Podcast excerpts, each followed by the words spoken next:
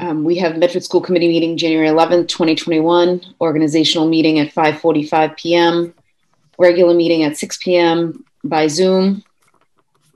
Pursuant to Governor Baker's March 12, 2020 order, suspending certain provisions of the open meeting law, Chapter 30A, Section 18, and the Governor's March 15th, 2020 order imposing strict limitations on the number of people that may gather in one place. This meeting on the Medford School Committee will be conducted via remote participation to the greatest extent possible. Specific information, in the general guidelines for remote participation by members of the public and or parties with a right and a requirement to attend this meeting can be found on the City of Medford website at www.medfordma.org. For this meeting, members of the public who wish to listen or watch the meeting may do so by accessing the meeting link contained herein. No in-person attendance of members of the public will be permitted, but every effort will be made to ensure that the public can adequately access the proceedings in real time via technological means. In the event that we are unable to do so, despite best efforts, we will post on the City of Medford or Medford Community Media websites an audio or video recording, transcript, or other comprehensive record of proceedings as soon as possible after the meeting. The meeting can be viewed through Medford Community Media on Comcast Channel 22 and Verizon Channel 43 at 5:45 p.m. Regular meeting of the Medford School Committee virtual information 6 p.m. Since the meeting will be held remotely, participants can log or call in by using the following link or call in number. One of the call in numbers is 1 929 205 6099. Enter meeting ID 998 7212 9468 when prompted. Additionally, questions or comments can be submitted during the meeting by emailing medfordsc at medford.k12.ma.us.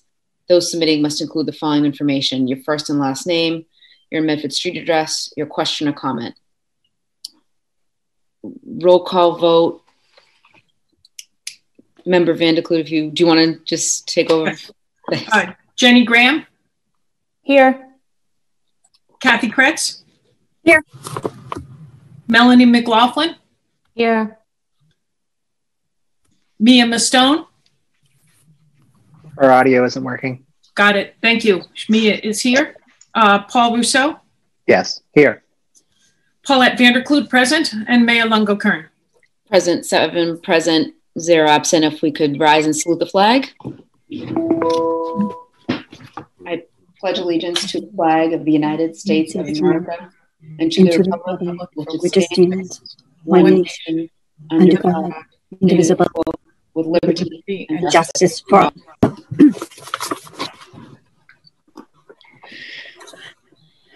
Do I have a motion on the floor? Yes. Uh, Mayor, I move to nominate Paulette Van der Kloot as vice chair. Second. Motion to nominate Member Van der Kloot as vice chair, seconded um, by Ca- Member Kreatz, seconded by Member McLaughlin. I can call the call the roll. Member Graham, Uh, uh, Mayor, G- yes. You should first ask if there are a- any other nominations, and then the nomination has to be said by saying the name. Correct. Um, are there any other nominations for vice chair? And yes, please state the name on both this and for secretary. Member Graham, So I say the name of the person I am nominating. Is that correct? If- or that I am voting for? if you, Yes. yeah, if you, you have another nomination, then you put it, put it before the I vote. don't. No, Okay. I'm just Yeah. asking about. Okay. So Paulette Van der Kloot. Member Kreatz, Paulette Van der Kloot. member McLaughlin, Paulette Van der Kloot. member Mustone. Paulette Van der Kloot's a thumbs up. Member Ruseau, Paulette Van der Kloot. member Van der Kloot, Paulette Van der Kloot, and myself, member Paulette Van der Kloot. Seven for in favor of member Van der Kloot being our 2021 vice chair. Congratulations. thank you very much. Uh, I did speak to Member Ruseau earlier today, and we agreed that if any letters come in today, since I wasn't familiar yet with the process, that he would read them today. Great. And I'll, Thank you. take over in the future. And you'll be the secretary one more night? No, I'm kidding. I'm kidding. Um, Is there a nomination for secretary of the Medford School Committee for 2021? I nominate Melanie McLaughlin. Second, Member McLaughlin is nominated by Member Van der Kloot, seconded by Member Kreatz. Are there any other nominations? Hearing and seeing none. I will call the roll. Turn that off now. Member Graham, Uh, Member McLaughlin? Member Kreatz, Can I just close it or do you? Member McLaughlin? Shut out everything. Member McLaughlin, Member McLaughlin. Member Stone. Member McLaughlin. Mia, that's the best audio you've had so far. Oh, thank you. I'm using Tegan's laptop. The kids have better stuff than us. Member Ruseau Member McLaughlin. and Member Van der Kloot. Member McLaughlin. Uh, I'd also like to put my vote to Member McLaughlin. So we have Member McLaughlin, seven in the affirmative, zero in the negative. Um, Member McLaughlin will be the 2021 School Committee Secretary. Congratulations.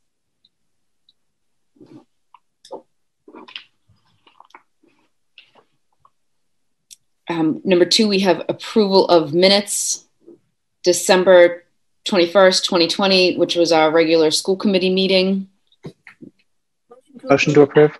Motion to approve by Member Ruseau, seconded Second. by Member um, Van der Kloot. Roll call. Member Melanie, McLaughlin, do you wanna do it? Okay, sure. uh, Member Graham, Yes. Member Kreatz, Yes. Member McLaughlin, yes. Member Mustone, Yes. Member Ruseau, Yes. Mayor. Yes. Seven in affirmative. You forgot me. Oh, I'm sorry, Paulette. You're gonna. I'm gonna have to get a little bit um, used to this. Member Van der Kloot. Yes. Thank you. Seven in the affirmative, zero in the negative. Um, minutes are approved. Mayor, Member Ruseau. thank you. Um, I just wanted to, um, uh, Member McLaughlin probably does not have a pad for the vote taking, I'm assuming, or do you? Uh, no, uh, there's a, there's a little uh, pre-printed pad with our names. Yep. so that you can write what it is and then do the votes on that. Um, so I just um, want to make sure that one that um, Susie or Lisa or somebody is taking the votes down and not relying on those pads. Thank you. I am. Um. Thank you. M- May I, Mayor? Yes, Member McLaughlin. Thank you, Member Ruseau. I am recording them on a um, Google Doc and also on my notebook in the interim, and um, I'm sure Susie is in her minutes as well. But if there's a formal stationery or something that folks want me to use, that's fine. I can pick that up at the um, central administration, assuming there are some there, uh, Superintendent or, or Susie. Um, we'll definitely get the stationery um, to you, but for the purposes of today, we'll we'll have uh, between Susie and Lisa, we'll have you know backup in terms of recording that information. Thank you. And then may I just ask, or I can ask offline, I just how the forms are submitted, but I'll, I'll ask that later. Thank you. Number three, approval of bills, transfer of funds, and approval of payrolls. Motion to approve? Motion to approve by Member Kreatz, seconded by Member Van der Kloot. Roll call. Member Graham, Yes. Member Kreatz, Yes. uh, Member McLaughlin, yes. Member Mustone, Yes. Member Ruseau, Yes. Member Van der Kloot, Yes. Mayor Lungo-Koehn. Yes, seven in the affirmative, zero in the negative. Um, approval bills and transfer funds have been, approval of pay- payrolls has been approved. Number four, report of secretary. Not sure we have it today. I, I just wanted to, I was in signing the bills uh, last Wednesday. Uh, finally, um, a lot of bills came through for food service, which um, I had been sort of on the lookout for, so I was glad to see them. Uh, everything else seemed to be in order. I want to thank all of the um, secretaries, um, particularly uh, Gina Citrano, uh, who sort of helps organize the bills for me, but everybody who is involved in the process of getting the bills together and making sure that um, we are um, in order and our bills are being paid um, as they should be appropriately. Uh, there's a lot of paperwork involved, and I just am very appreciative. Thank you. Member McLaughlin? Yeah, I just also wanted to add, you know, thank you to Member Ruseau um, for his service as vice chair in the past session and to um, Member Van der Kloot and her service as secretary in the past session um, because there is extra work involved. And just wanted to say we appreciate that. Thank you. Thank you. We have number five, report of committees. Um, six, com I don't know if we, we don't have any reports on committee. Um, up next is community participation. Again, public participation emails, questions, or comments can be submitted during the meeting by emailing medfordsc at medford.k12.ma.us. Those submitting must include the following information your first and last name, your Medford Street address, your question or comment. Member Ruseau, do you see any yet? Yes, we have one. Um, this is an email from um, Sarah Florens of Marion Street in Medford. Um, I hope this, uh, hello everyone. I hope this message finds you well in these strange times. I wrote last spring in support of the resolution to change the name of the Columbus Elementary School. I was surprised by the length of the debate, but the resolution ultimately passed. I understand that this issue is not anyone's top priority at the moment, but I also feel that you made a commitment to the community to make this change, but have missed multiple deadlines. I would appreciate an update. Will there still be a committee to choose the new name? Can we still expect the name change this summer? Thank you. I make a motion to add this item to um, the next agenda since it's not on this agenda for discussion. So to the January 26th agenda so that we can discuss um, and respond to the email. Absolutely. I plan on responding to. I can um, reply all. I didn't get to that today, but I will. Um, I know Is we're that- working through another about 20 subcommittees. We have committee of the whole meetings we have to schedule, and vision committee was up first. So do I have a second? Second. Second. Uh, seconded by member Graham. Roll call. Oh, that's me. Um, this is going to be tricky. I'll get used to it. Uh, member Graham. Yes. Member Kreatz. Yes. Member McLaughlin. Yes. Uh, member Mustone. Yes. Uh, member Ruseau, Yes. Member Van der Kloot, Yes. Uh, Mayor Lungo-Koehn. Um, yes, seven in the affirmative, zero in the negative. Paper passes, so it'll be on the 126 agenda. Um, number seven, we have report of superintendent, superintendent's updates and comments. Good evening, everyone. Happy New Year. It is my hope that 2021 will bring with it much happiness and good health for all in our Mustang family and the Medford community at large. However, the year didn't exactly begin as we had expected. It started promising with the arrival of the vaccine, but no matter what your political leaning, the events that transpired last Wednesday at the United States Capitol was a horrendous show of the very worst of America. I am, as the majority of people in our country, a child of immigrants. My parents immigrated here from Haiti in the early 1960s. This type of action, what transpired last Wednesday, I would always say to myself, does not happen here. For the first time ever, the Confederate flag entered the United States Capitol building, the seat of our government. Our democracy, which has always been the shining star in the world, was damaged. It was scary, unsettling, and it once again shed light on both the fragility of our democracy while also bringing to the forefront the inequality in our country. As Vice President elect Kamala Harris stated, it is just one example of blatant social inequity in the United States. Additionally, we have known for generations that much has to be done to create a more just, equitable, and unified society. The Medford Public Schools, we are committed to engaging in conversations that will promote understanding across lines of division. We will support our students and teach them to be leaders against hate while working aggressively to address racist beliefs, practices, and systems. Next week would have been the 92nd birthday of Dr. King. January 15th is his official birthday, and we're celebrating it on the 18th.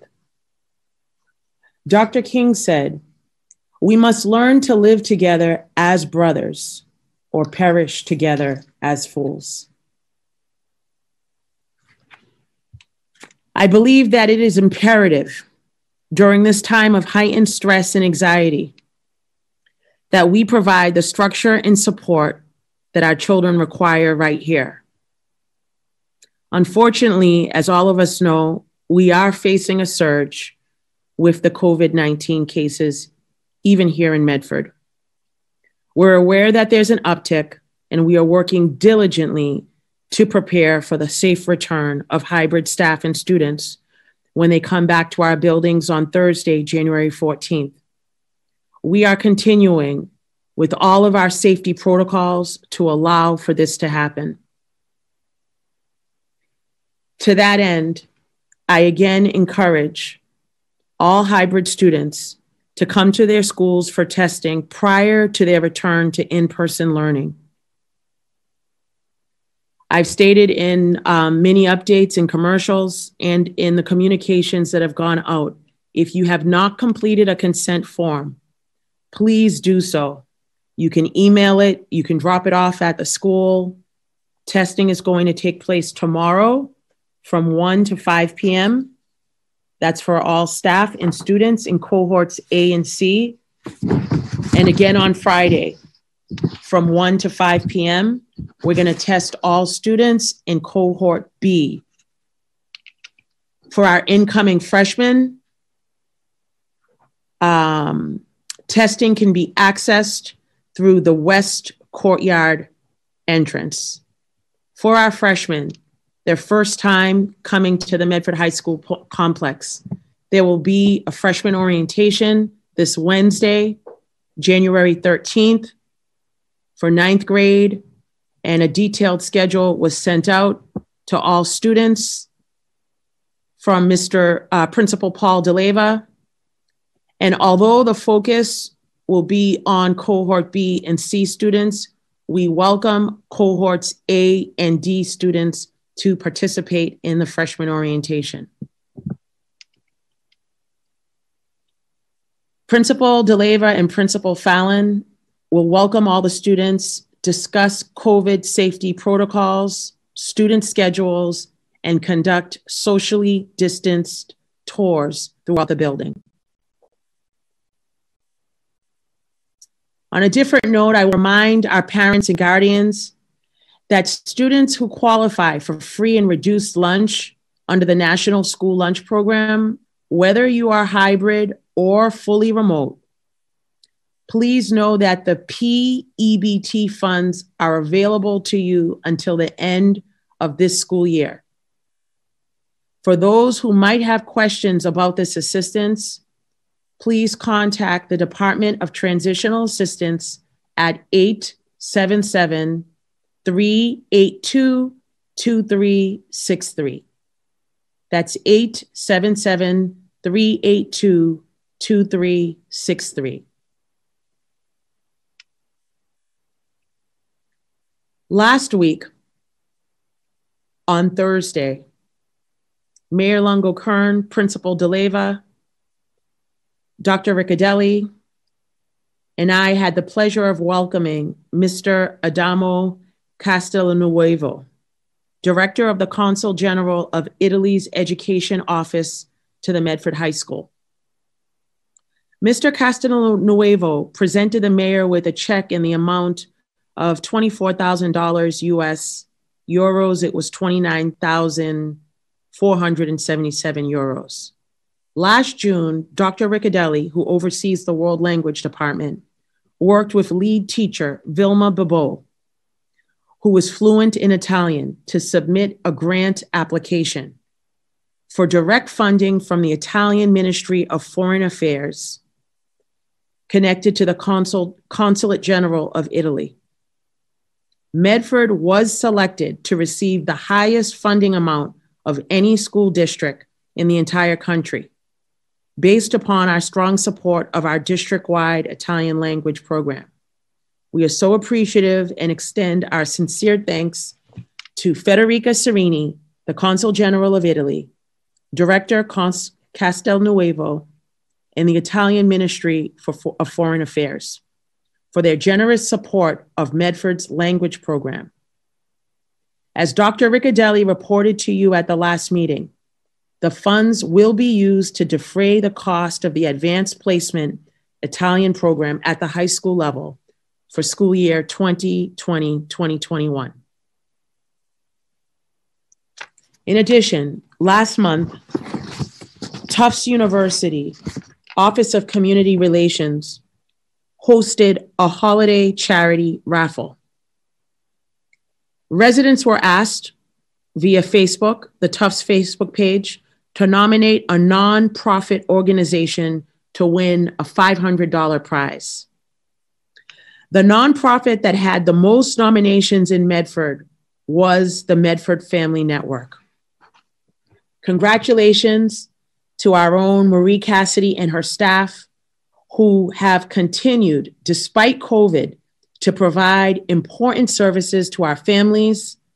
And thank you to Tufts University for providing this wonderful donation to Medford Family Network. Thank you for all of you who voted uh, for the network as well, Medford Family Network. Last Thursday, our district attorney, Marian Ryan, invited me to take part in a professional development training for incoming assistant district attorneys that focused on the effect of school discipline on Black girls. Joining me on the panel was Melanie Rush from the Appleseed Center, who discussed the study they completed highlighting the disproportionate impact of school discipline on Black girls. Superintendent Christine Elow of the Cambridge Police Department, who discussed the importance of establishing connections between students and the police. Dr. Yvonne Spicer, Mayor of Framingham, who is also an educator. And she discussed how our different educational roles have assisted her in her new role as a chief executive officer of her city. I discussed the importance of inclusivity and equity here at the Medford Public Schools. It was wonderful to have been asked to participate in this important and substantial conversation with the young assistant district attorneys of Middlesex County. Just prior to our winter break, DA Ryan also hosted the first virtual Cut It Out program with the vocational cosmetology and health assisting students. We appreciate the continued collaboration we have with our district attorney's office. Despite COVID, our CCSR students continue to find ways to improve our community. Nathan Quinn and Charlotte Fody, sixth graders at the McGlynn, and Abigail Charlton, a sixth grader at the Andrews, noticed that the majority of the little free libraries around the city featured books for an older audience. So they held a book drive for middle school age students, collecting a remarkable 249 books They have distributed the books to the little free libraries around Medford and plan to continue to do so over the next months. Great job, Nathan, Charlotte, and Abigail. Thank you for your advocacy and your leadership and replenishing the book supplies in the little libraries to encourage reading during this COVID time. So, congratulations to you and thank you so much. I would like to close my remarks this evening with a quote from President Abraham Lincoln. It's from his first inaugural address given back in 1861 and rings true, especially after last Wednesday's riots. We are not enemies, but friends. We must not become, we must not be enemies. Though passion may have strained, it must not break our bonds of affection. Let us all please remember that. United we stand, divided we fall. Thank you. Thank you, Dr. Edward Vincent. Mayor? Member Ruseau. Oh, uh, actually, I apologize. I'm too early for what I wanted to say. okay. Number two, we have a COVID 19 public health update and Medford Public School COVID 19 testing summary and update um, given by nurse supervisor Ms. Tony Ray and Medford Board of Health Director Ms. Marianne O'Connor, as well as Mr. David Murphy. I, I, this is Marianne. I think I'll let Tony go first on the school update, then we'll go into the community update if that's okay. Sounds great. Sounds great. Good evening, Mayor, Superintendent, and members of school committee and the and the community.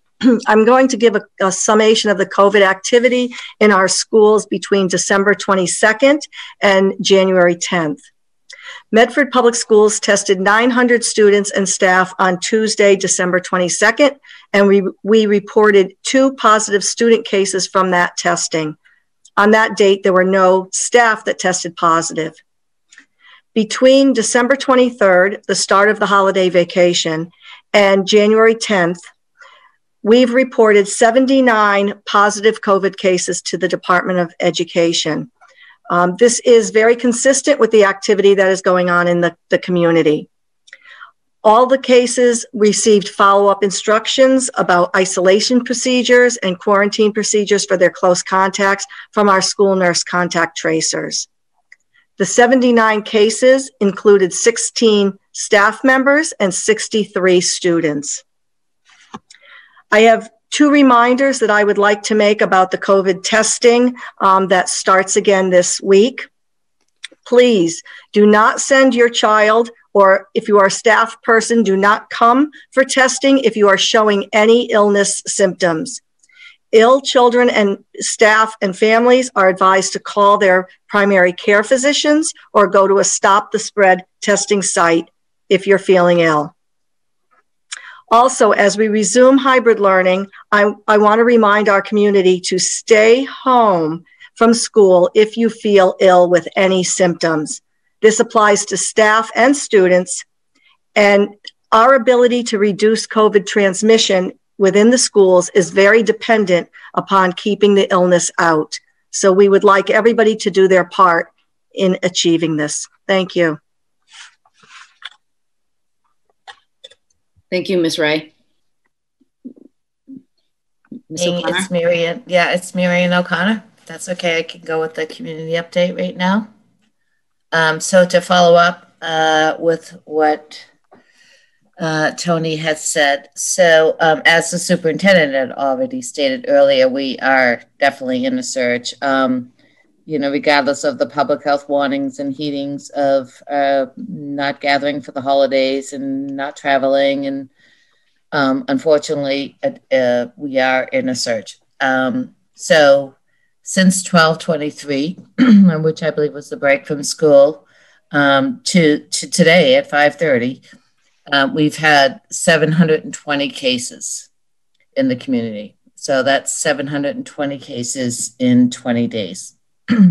However, I did break them down and looking at the school age population, like like Tony said, out of those 720, um, I went from zero to 19. All right, and, I can break that down more for you, but from zero to 19 out of the 720, there's 97 cases. Um, if you want to look at just, you know, the five year olds to the 19 year olds, um, that's four, two, three, five, sorry. Uh, that's 77 cases. So, like as as Tony said, school aged uh, folks. Um, I did include 19 year olds. There were 31. Um, if you take out the the 19 year olds, there were four of them. So there's only 31 in the 15 to 18 year old category. So, anyways, um, so it's a small percentage. Is my point, I guess. What I'm trying to get at out of the 720. Um, really, the majority of our cases were the 20 and 30 year olds, uh, again, as we had been seeing um, previously. Um, I do want to thank the school nurses for all their help over the break, especially for the contact tracing. They've been they've been incredible as far as following up with all the, the, the students and children and their families. Obviously, not all of those uh, school age kids were Medford um, school children. There are certainly some private schools uh, in, involved as well. Um, but as you know, and you probably have seen last week's report from the state, um, put us in the red. Um, we and we knew that was that was coming. We're at a 5.56% positivity uh, right now, uh, according to the state data, and we're expecting that'll probably be close to the same this week um, as well. Um, and there were 520 cases reported during that time period. So um, we're in a search. Uh, unfortunately, we expected this in the holidays, which is, you know, why we delayed the opening a bit. And I'm glad that we're testing this week. Uh, it's it's going to be interesting to see, you know, what and how many we catch. Most of this that we've seen in the community has been household spread. Uh, it's mostly, you know, you'll see it two, three, four, five, even six people within a household uh, are, are, getting, uh, are becoming positive. And that's what a lot of these cases are. It's really a lot of household uh, spread. Once it's in the house, like we've seen before, it seems to spread pretty rapidly. Um, other than that, I'm happy to announce that we are doing our first responder testing this Thursday. We are in a regional effort with Malden, Melrose, Wakefield, Stoneham, and Winchester to vaccinate our first responders, police, fire, and EMS. Uh, the first one kicking off right here at the Medford Police Station um, Thursday morning and Thursday afternoon.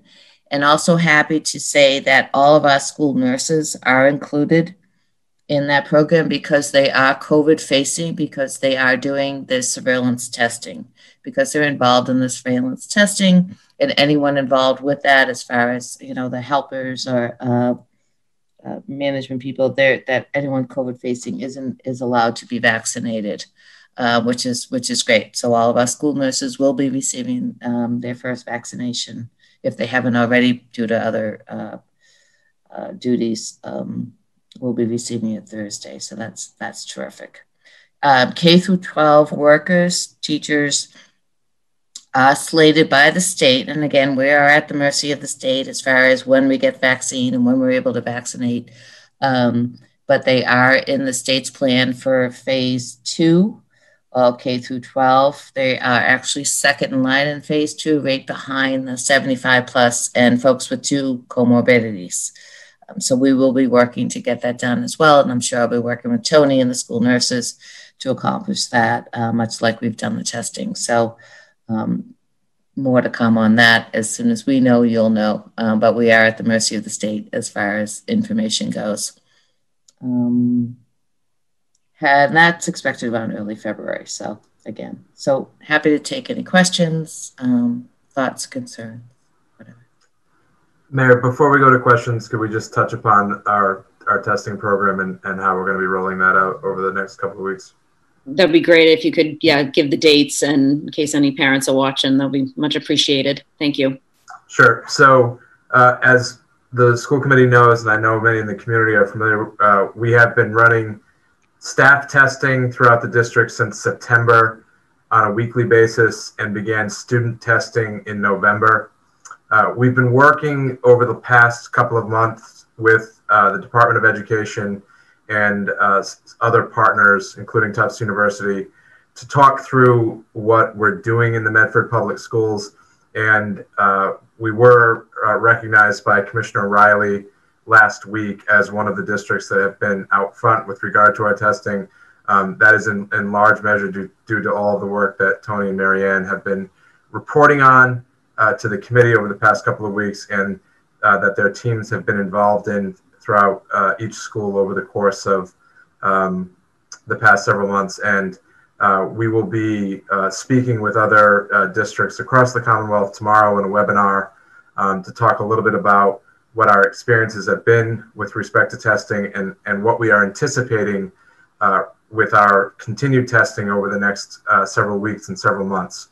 And as has been communicated several times, including in, in correspondence that went to all staff and all families today from Ms. Ray, uh, we will do re-entry testing tomorrow from 1 p.m. till 5 p.m. at all schools with the exception of the Curtis Tufts, but that school community has been given a specific communication and, and instructions as to how their staff and students uh, can, can get their tests.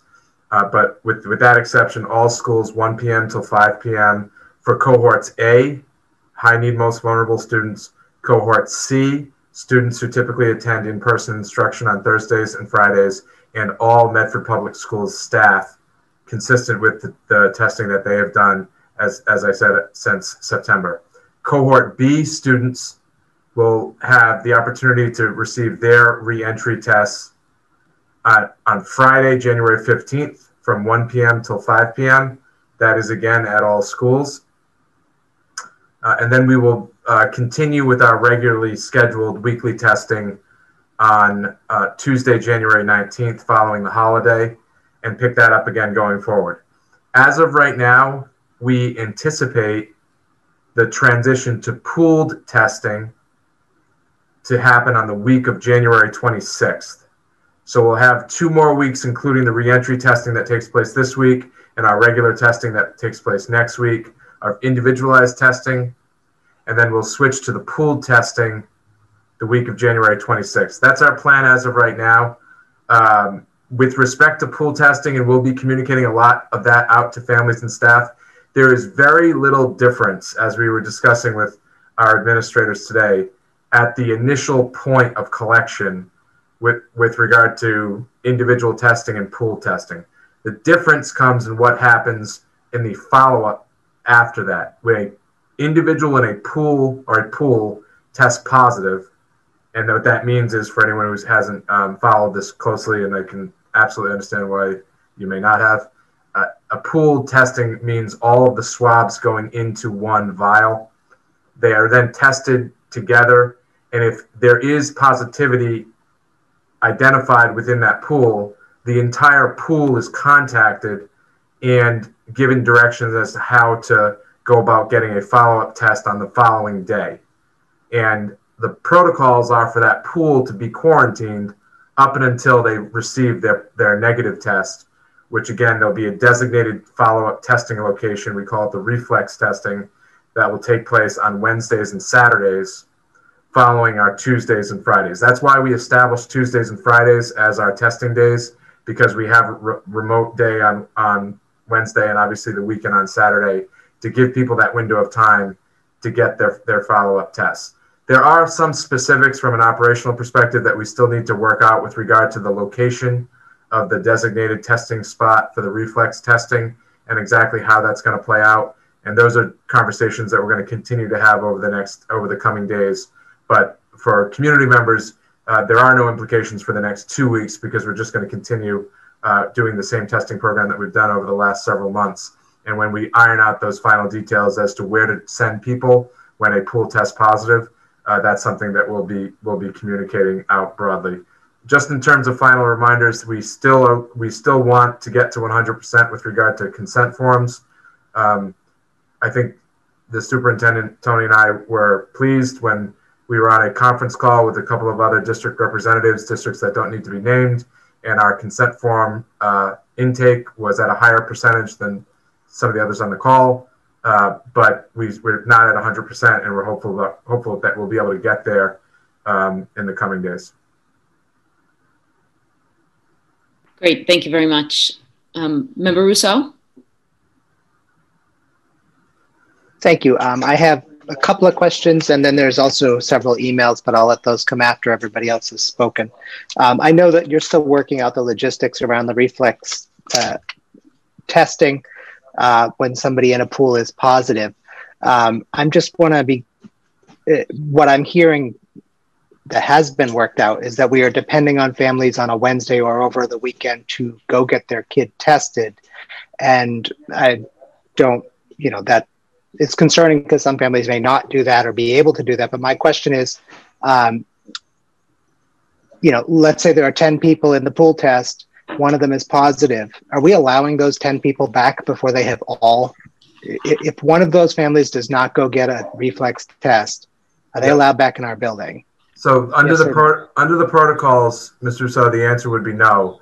That if they're part of a pool and have not yet shown a negative test as part of the reflex testing, um, the expectation is that they would not come back into the building. Now, while the protocol is to get tested the following day, um, most, although not all students, uh, would not be due in for another five days.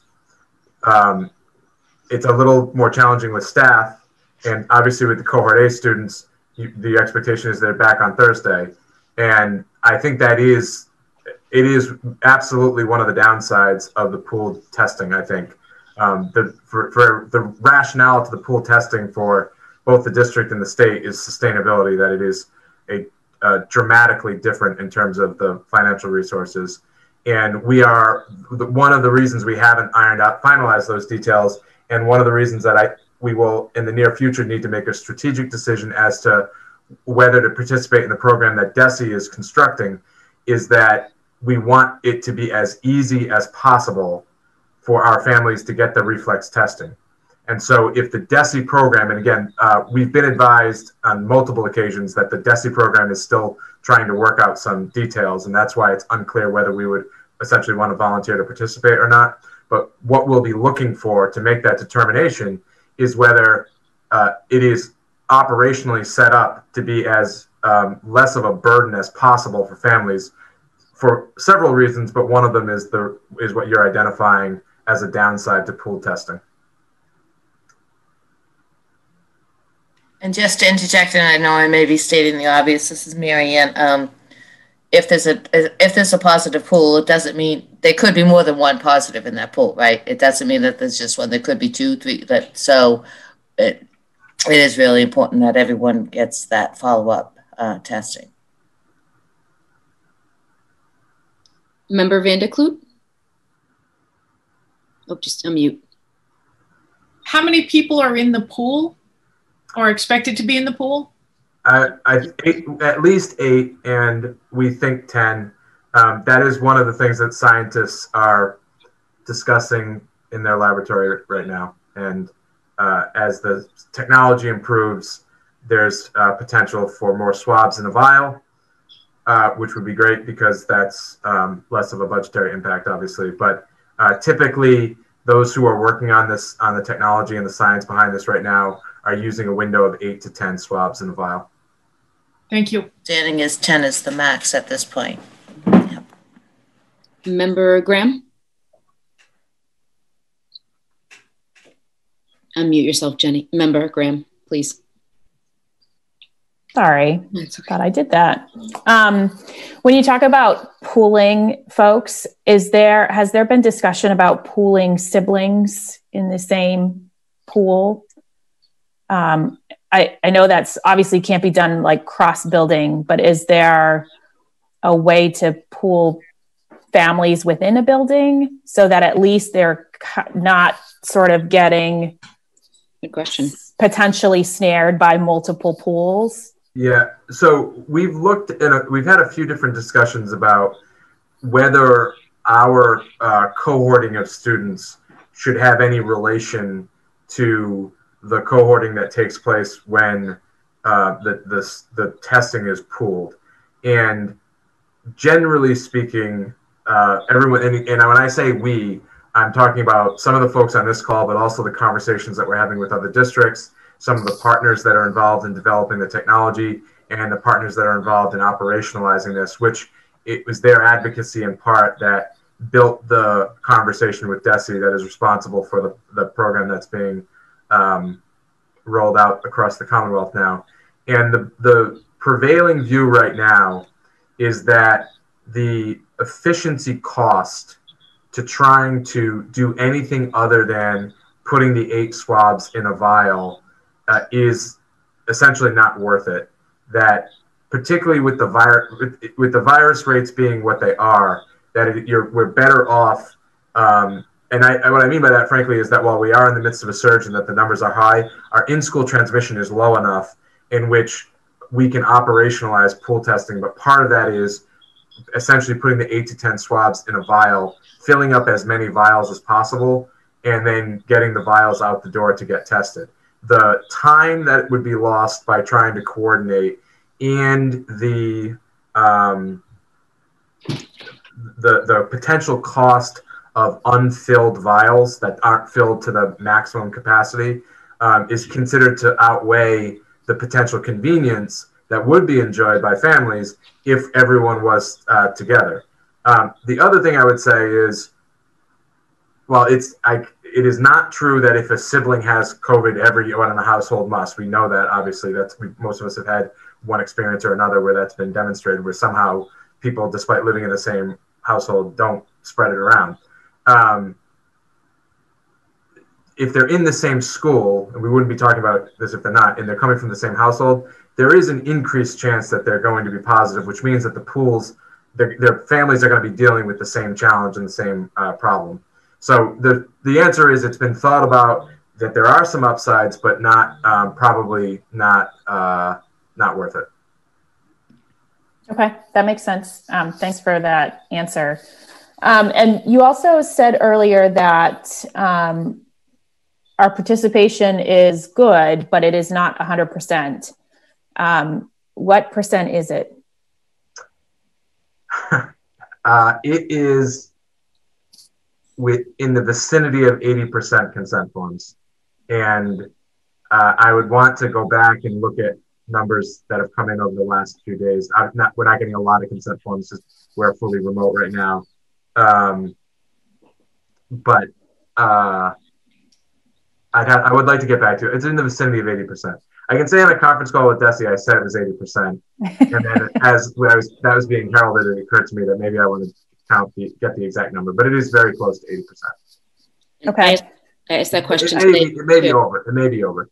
Yeah, and it was 17, over 1,700 students have signed up. And Ms. Ray, just quote me if I'm wrong, four to 500 teachers or staff? Four, 450 or so? 400 to 450 staff. Mm-hmm. Okay.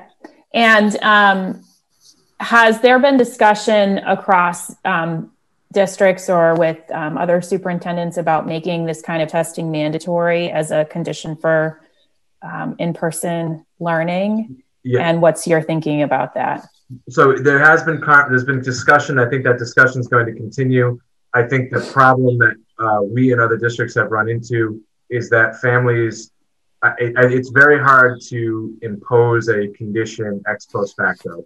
And while we do have the remote learning option that is available, uh, and we are, are, we are currently not structured to um, withstand a disproportionate influx of remote learners into uh, all of our remote learning settings, particularly at the elementary level.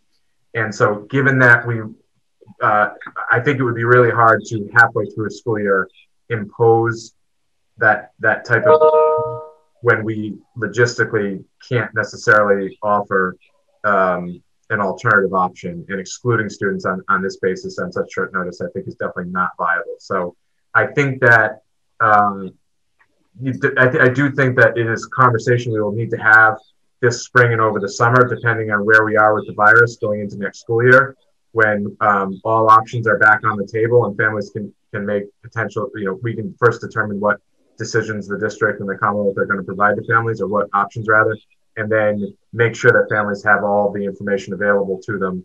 Um, and that's certainly not a you know we didn't have this information. We didn't have some of these test these testing strategies weren't even developed at the time that schools were making um, learning you know plans and, and, and providing options to families. So I think that's that is the the hesitancy as to whether to wrestle that particular issue. Um, and in the in the lieu of, of that wrestling match, um, we have been uh, pushing, strongly encouraging, and asking uh, principals to continue that dialogue with their families because um, while we certainly want to provide this opportunity for people to stay healthy, this is really a public health obligation that we all have. It's it is not so much about testing, and this is actually one of the sort of interesting conundrums of testing. It's not really about keeping you safe. By the time the swab goes into your nose, you either have it or you don't. And so this is about a community responsibility that we all have to one another. Um, and I think that's uh, something that they'll write really interesting articles about in the future.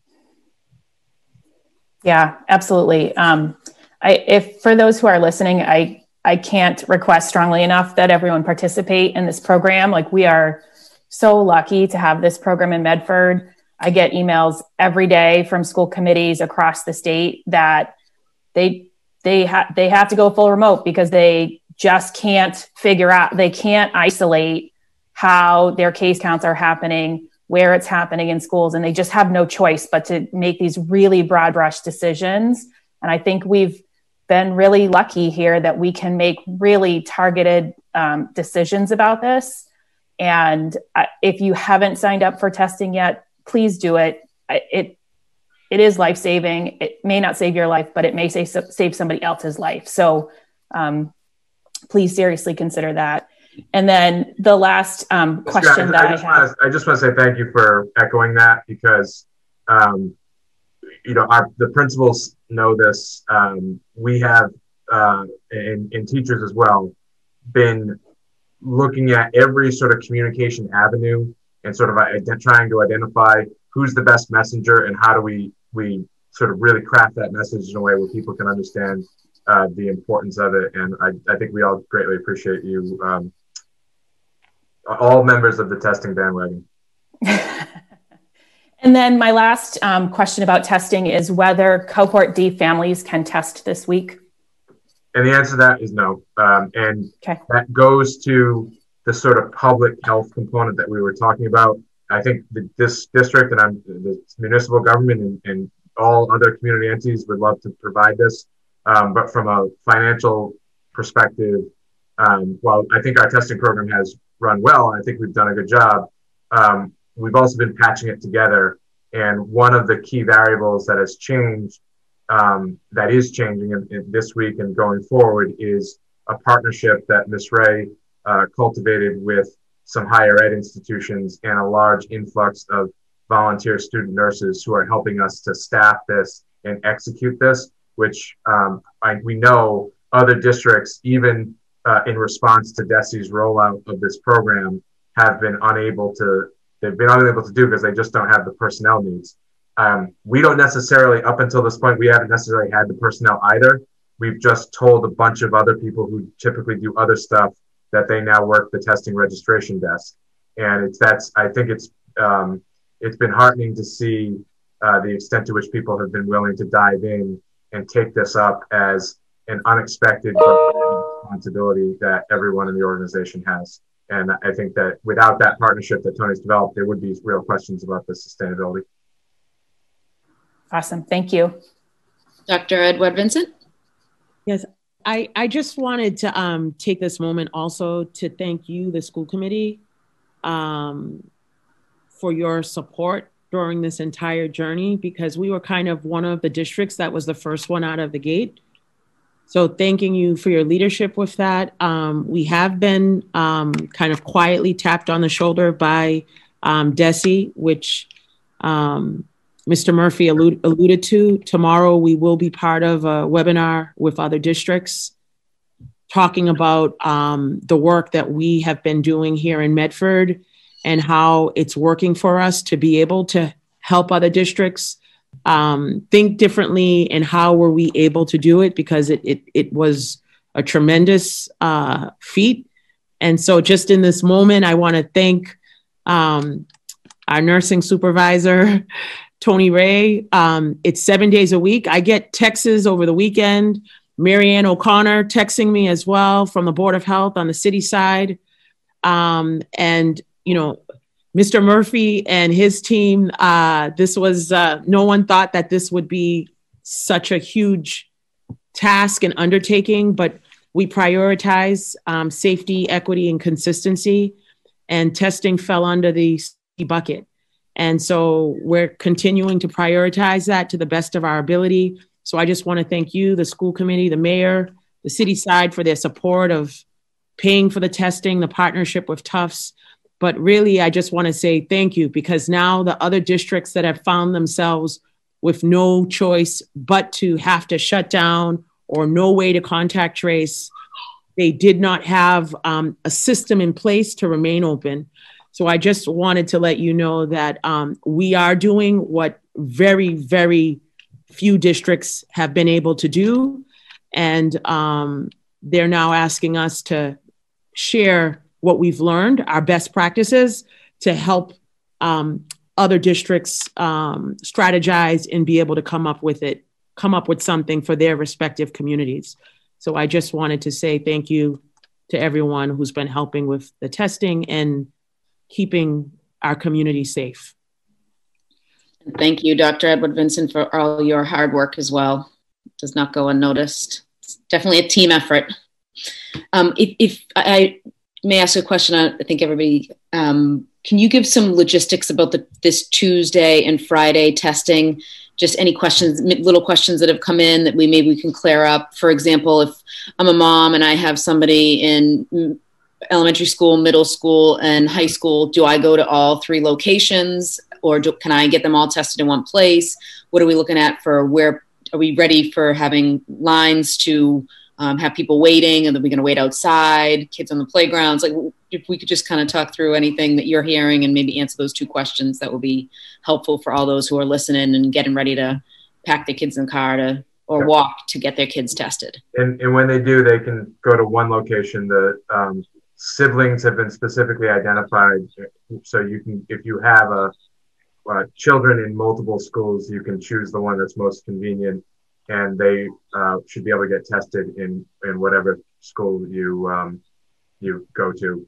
Uh, if there are other specific exceptions to that, um, I would just ask that you uh, email your school nurse or principal. They'll pass those on to us. Um, so generally speaking, we want people to go to their um, home schools that they attend that's for crowd control purposes, occupancy, um, keeping the, the, the, lines are set up and the signage is out to make sure that um, we don't have any overcrowding. If I, I would suspect that, um, and in history is sort of borne out over this testing program that uh, people participating in COVID testing like to get there early.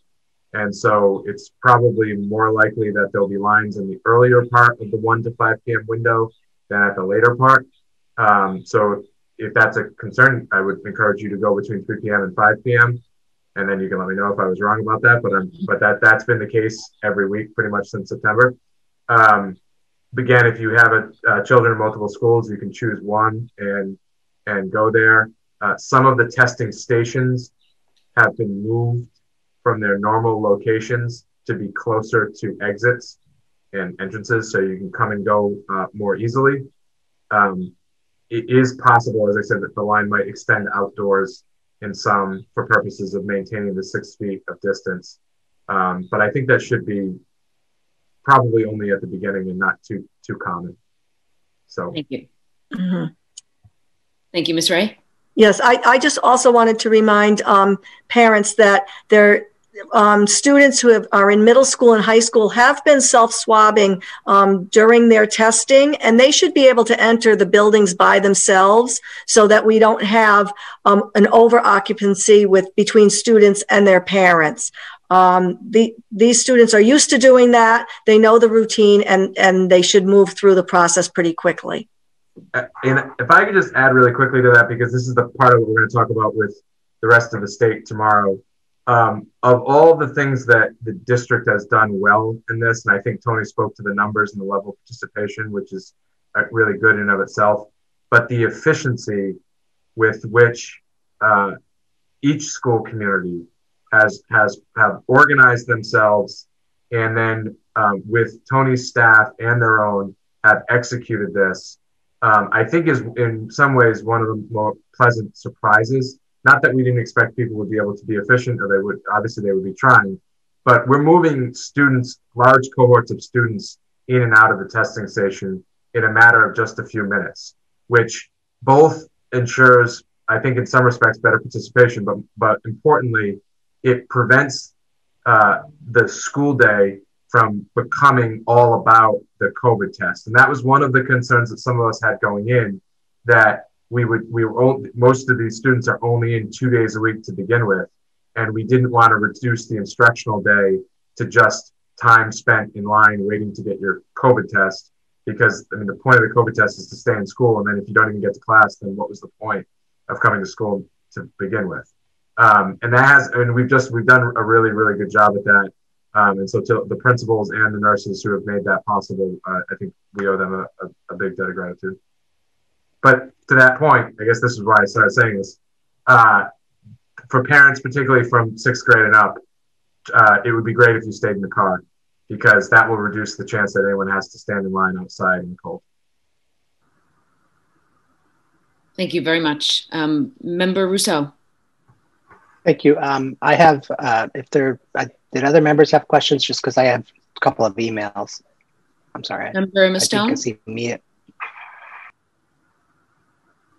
I know it's short notice, but if there's any way you could do a reverse call, because I, I think that's a great information that parents should. I was planning on going in with Nevin and Rowan to the Andrews.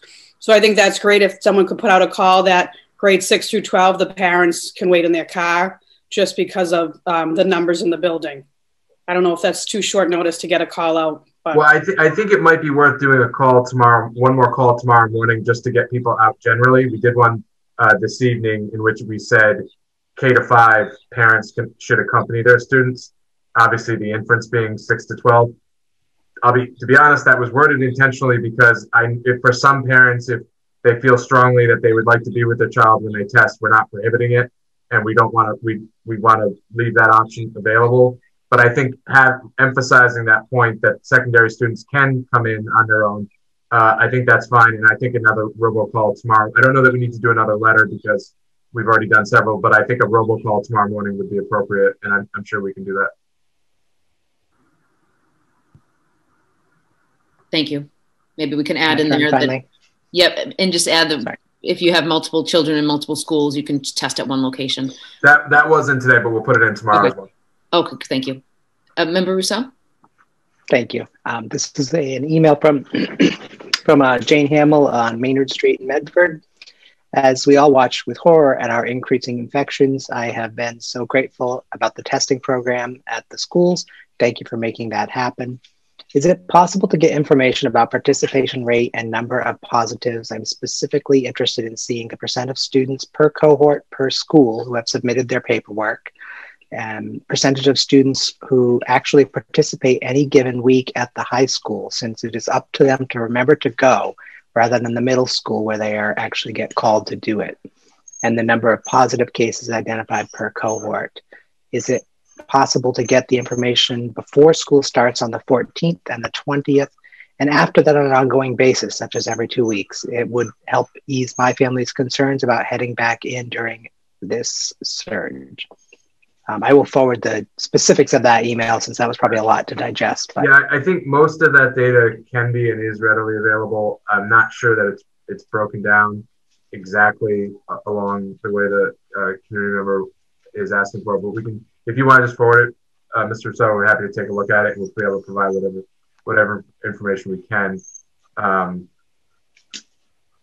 That'd be great. Thank you. I, I, do know that the committee has, I mean, in numerous meet meetings, we haven't made a motion per se, but we have asked, you know, for the percentage of students. Um, I thought we had asked by grade level and school um, that had submitted their paperwork um, because I, I and Ms. Ray will know this number much quicker than I could do a Google search. But 80% is not a number that is considered acceptable to um, my understanding before we began all this was it was 90 92% or something that was really the number we needed to be safe. Um, and 80% um, that's not anywhere near that frankly.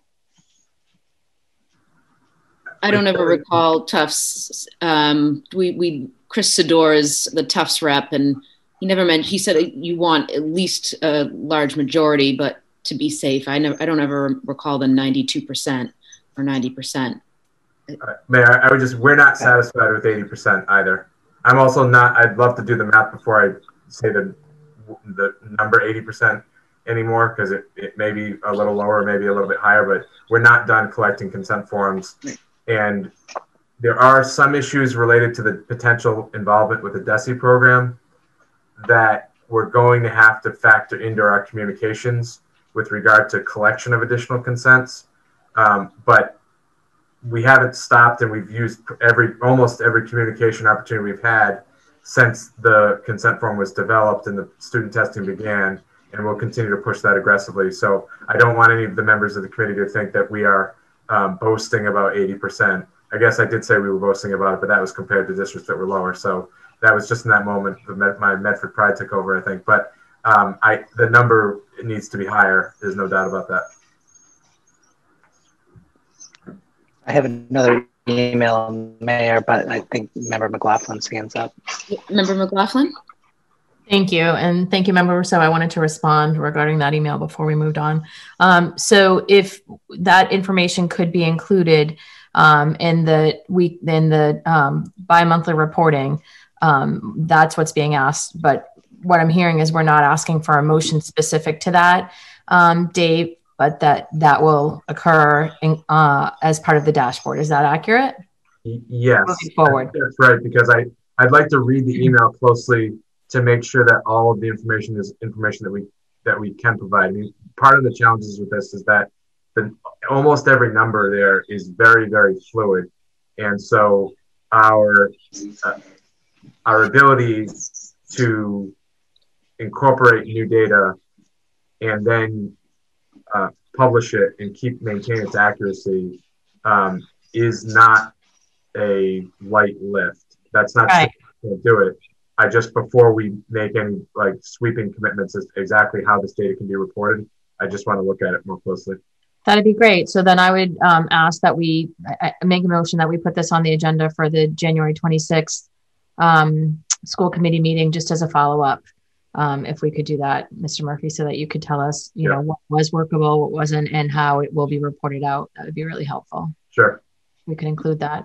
Can I get a second? Motion by Member McLaughlin, seconded by Member Van der Kloot. Roll call, Member McLaughlin. Yes. Um, Member uh, Graham. Yes. Member uh, Kreatz. Yes. Member McLaughlin, yes. Member Mustone. Yes. Member Ruseau. Yes. Member Van der Kloot. She said yes. She's Member, muted. Yes. Thank you. Member, uh, I mean Mayor. Um, yes. Yes. Seven the affirmative, zero in the negative. That will be placed on the 120 January 25th agenda. Thank you. Uh, Mayor. Member Rousseau. Sorry. Thank you. I actually just had a quick uh, thought question about of my own, actually not related to the emails. Um, you know, we we are sending out the the communications to seek um, parents to sign this. Um, are we also are we receiving uh, affirmations that we will not be getting tested? Are we getting a positive declines, and are we collecting those? And if so, what do those look like? Because I'm worried about you know, my, when my, my son was in elementary school, we got all of his notices once a year when we emptied his locker. Um, and, um, you know, I just worry that, you know, do we have families who are still completely oblivious because we just are communicating with them in a way. And if we get a positive no, we can take them off the list and work the list of those that haven't responded directly. But if it's hundreds of people, then it's much harder to work that list. So that's yeah. question. So um, there's a couple different parts to this uh, answer, member. So, and I'll, I'll, try to keep it brief. Um, the system works based on positive uh, consent forms. So, in the actual data system that that essentially produces the vial that your test goes into, if a student who has either we got a note from mom and dad saying nope, do not test my kid, or we just didn't get anything, the system just won't produce a vial to, to test, and therefore the student couldn't be tested. Um, we do have a record from very from all school communities in which um, there was an affirmative communication, as you say, saying, I don't want my child tested. That doesn't have any impact in terms of the actual uh, technology that permits the student to actually receive a test. There have also been very, very few people who have volunteer, volunteered that they don't want their child being tested. So few, in fact, that the note that we have in our own internal data systems, frankly, is so that when we get to a point where we've gotten a response from everyone, and we hope to, because that's we want to hit 100% on that. The hope is that we can then engage with the family through the health services department mm-hmm. to identify why it is they mm-hmm. don't want to participate in the testing.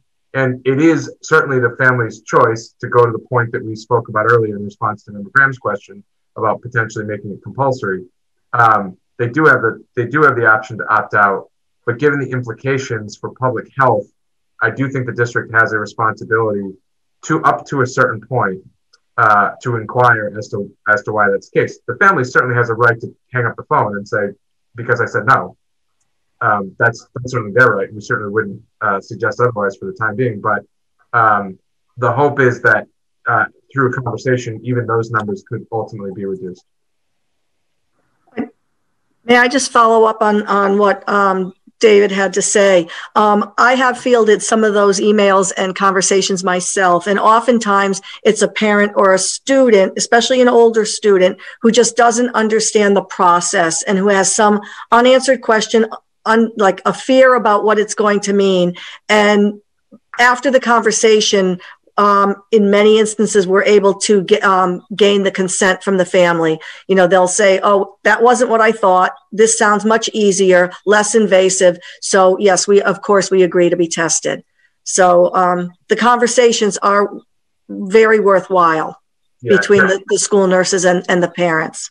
Non-invasive has been some of the most per, uh, persuasive words that we've used throughout this campaign. Thank you. Member McLaughlin. Thank you. Yes, to that end, I was interested very much in the data as well in terms of who is not um, offering consent. And so, has it, you know, is there a way that it can be made really clear to please, you know, in, in the robocalls, in the communication, um, what have you, to let us know either way, one way or the other, yes or no, because we need to, you know, have that data number one. So I think what we're hearing is what I'm hearing as a parent anyway is to please send in your consent form for um, your child uh, to test. And I'm not hearing if you don't want to test to let us know, or, you know, if you have any questions to let us know. And so I think that that's equally important because I think a lot of families probably just assume, well, if I don't respond, they'll get that it's no. And then it doesn't include that data set of people who, like uh, member Ruseau said, you know, whose notices are sitting in their kids' mailbox, uh, email box, or in in their own spam folder or whatever it might be. So that data set, I think, is really important. And is there a way that we're sort of cross referencing if it is, you know, uh, say twenty percent? Um, so 500 1000 roughly you know students you know is there is there any cross reference in my other you know real concern is again would the data tell us anything about you know families of children with disabilities? So for example if there are a lot of children you know with disabilities that um, you know for whatever reason might need additional support in testing whether it's from you know a, a specialized educator or somebody else that you know i'm sure that through the arc of mass or uh, northeast arc or any of those organizations there must this must be an ongoing issue for a lot of schools that you know there there are individuals who just you know probably need some support getting some testing. Um, so who the who they might be, and then also for any of our families who you know just what have you, either whether it's the the you know there's situations at home or homelessness or um, they're not getting the message or whatever, how we can help with that situation. So I guess I'm asking um, if, if, there's any way to disaggregate the data a little bit more. Um, and then also how we as school committee members can help get out the word for um, the testing. Um, any suggestions that you might have, and you know, other than obviously our own social media, but anything else that we can do, please give us some guidance. And then, lastly, um, how are we making it very explicit to families? Because my intention is to definitely say, please let the school know whether you do or do not want testing. It's not just whether you do. Um, so how can we message that? Well, Member McLaughlin, if I, if I could uh, respond, I do think that there is some strategic consideration as to articulating too explicitly uh, the opt out uh, option that is available to everyone. As we said, it's not it's not mandatory as of right now. Um, I think that the strategy we've employed so far is to communicate repeatedly so that there. It, I'm sure there are some consent forms that are still in backpacks or in counters, proverbially speaking, but we want to reduce that by continuing to give the option to opt in as much as possible. To be um, just really, really candid, part of the reason we only talk about opting in is because in the absence of making it mandatory, um, we don't. Our hope is that, uh, well, the point about if you have any questions, we certainly say that as well, and we need to continue saying that because we want to answer every question possible. But we don't really want to plant the seeds of what might be a good idea, um, why it might be a good idea to, to opt out, because our position as an organization is that there really isn't a good reason to, to opt out. And I know at a much more complicated level, this conversation takes place around vaccines, and that um, when we legitimize an option that is contrary to public health, we are increasing the risk that people exercise that option that is contrary to public health. And that is, um, frankly, there, is there is a strategic implication to not talking too much about um, how you can say no if you want. They certainly can, and then they'll get a phone call from Tony, and we'll try to talk them out of it. But they certainly have that right. Um, but there there is no sound basis to not participate in testing, and that is part of why we weigh the communications the way that we do. And I, and that's the question as to um, how the committee can help. I, I, think that we are at each sort of um, sort of threshold that we hit. We had the sort of initial like try to get all the consent forms like in the days surrounding the Thanksgiving holiday, which wasn't ideal. And then we made a next push and we made some progress. Then we were collecting around a huge snowstorm that required canceling school two days. And then we had the holidays. And so, like, as has been the case sort of with everything related to the pandemic, any challenge that we could think of eventually comes up. We've still gotten 80%. We need to sort of regroup now and see how to close that last gap. And I think we can put on specific strategies that the committee can help with. Thank you. And so, is there a way? I appreciate that. And just as a follow up, um, is there a way to disaggregate that data? So, yes. I would agree with you wholeheartedly, Mr. Murphy. I don't think that in, in the interest of public health, there's you know good reason to opt out at all. I just um, want to make sure that you know families are being communicated with and that they understand. And I really appreciate Tony and her team following up to, you know, assuage people's concerns for people who do have concerns because I think they're legitimate. You know, there are certainly we know that there are children with anxiety and what have you. And again, the non-invasive piece is a big piece. We we've had, you know, both the invasive and non-invasive tests and makes a big difference. You know, it, it, you know, some families are willing to wait even longer in line for the non-invasive. I'm, I'm certainly in that in that category, um, so I understand that. But I guess also is the, the question is: is there a way to disaggregate that data so that we can make sure that there aren't any patterns, anything that we need to make sure that we're having additional support for? Absolutely, we can incorporate that into the data we share at the next meeting in terms of what the percentages are within each cohort and by schools. And while again we are we are very grateful to all the work that's happened at the school level to get the consent forms in, I will just use this as an opportunity to remind all principals who may be on the call that we will be disaggregating that data at the next school committee meeting. And so if there's other efforts that um, we can lean into to get those consent forms up, I think that would be that would be great, and we want to continue to do that. And I just might add, sorry, and I just might add if there are patterns with, you know, students with disabilities or students that are English learners or, you know, other uh, sort of pat- specific patterns, there are certainly, at least in the special education community team meetings where, you know, this can be part of the team discussion and, you know, the, the um, coordinators can be ensuring that. So I think that there's a process that, you know, there could be there again if there's data that suggests there needs to be. So thank I, you. think, I think the answer is that there, we can definitely show that data and certainly early on, there was a correlation. I think that gap is, has narrowed, but I think we can share it and we can uh, put a spotlight on it next meeting. Thank you both. Member Ruseau? Um, I have just one more email. I'll get that done. Uh, hello, my name is Letitia Ro- uh, Rocha at uh, Mystic Valley Parkway.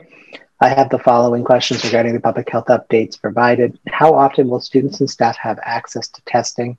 Medford is at the high risk level with 394 cases in just one week. School transmission occurred with Brooks teachers.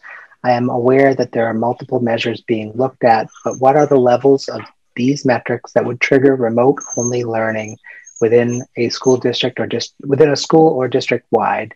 And how many weeks do we need to be in the red before action is taken by administrators? Regards, Letitia.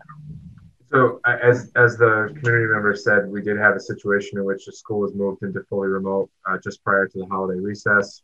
Um, and as was communicated at the time, uh, that was attributable one to a variety of conditions that we had not seen in any other schools at that time, specifically um, the rate of uh, infection and the evidence of suspected in-school transmission.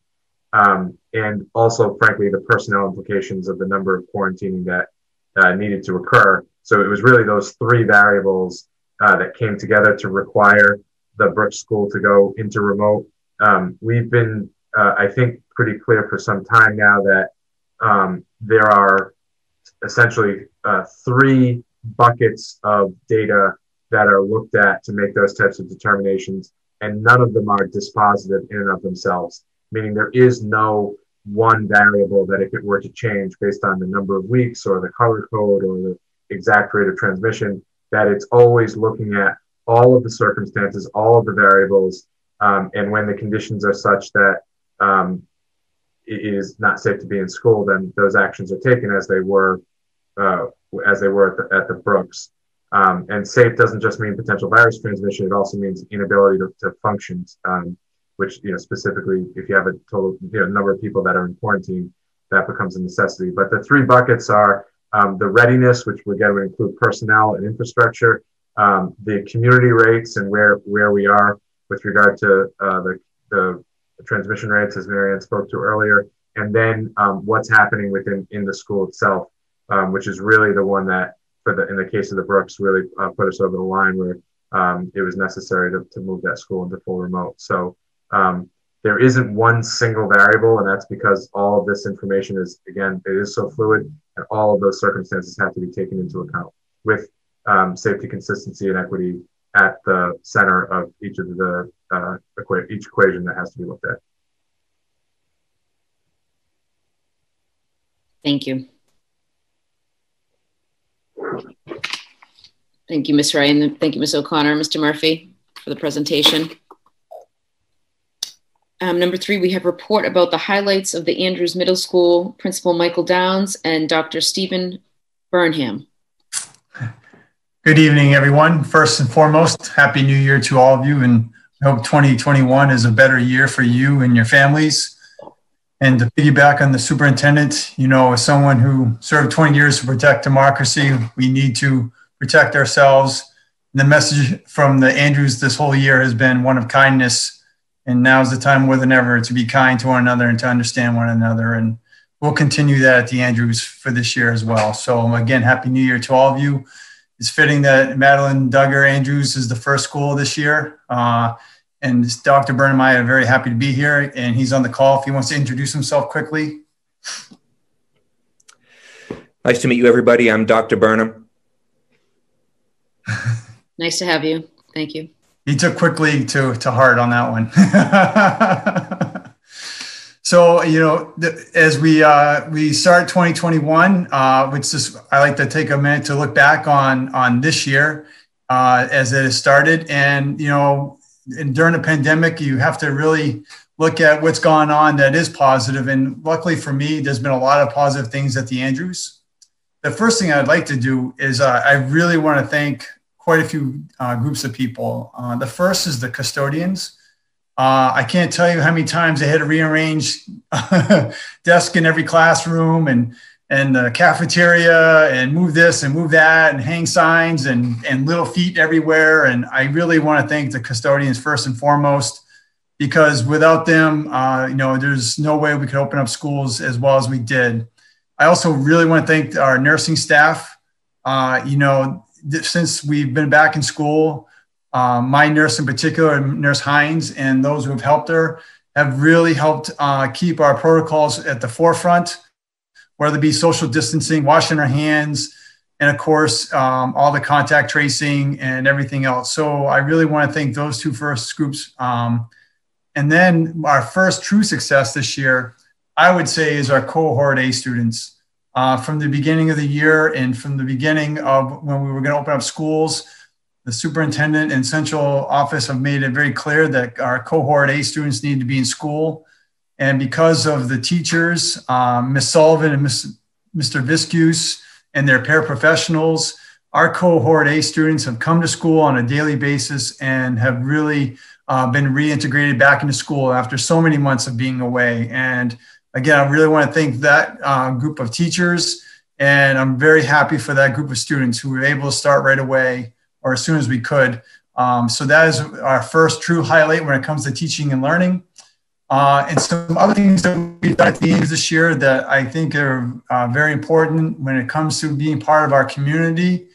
In November, we held a food drive to support local food pantries and the families of the Andrews.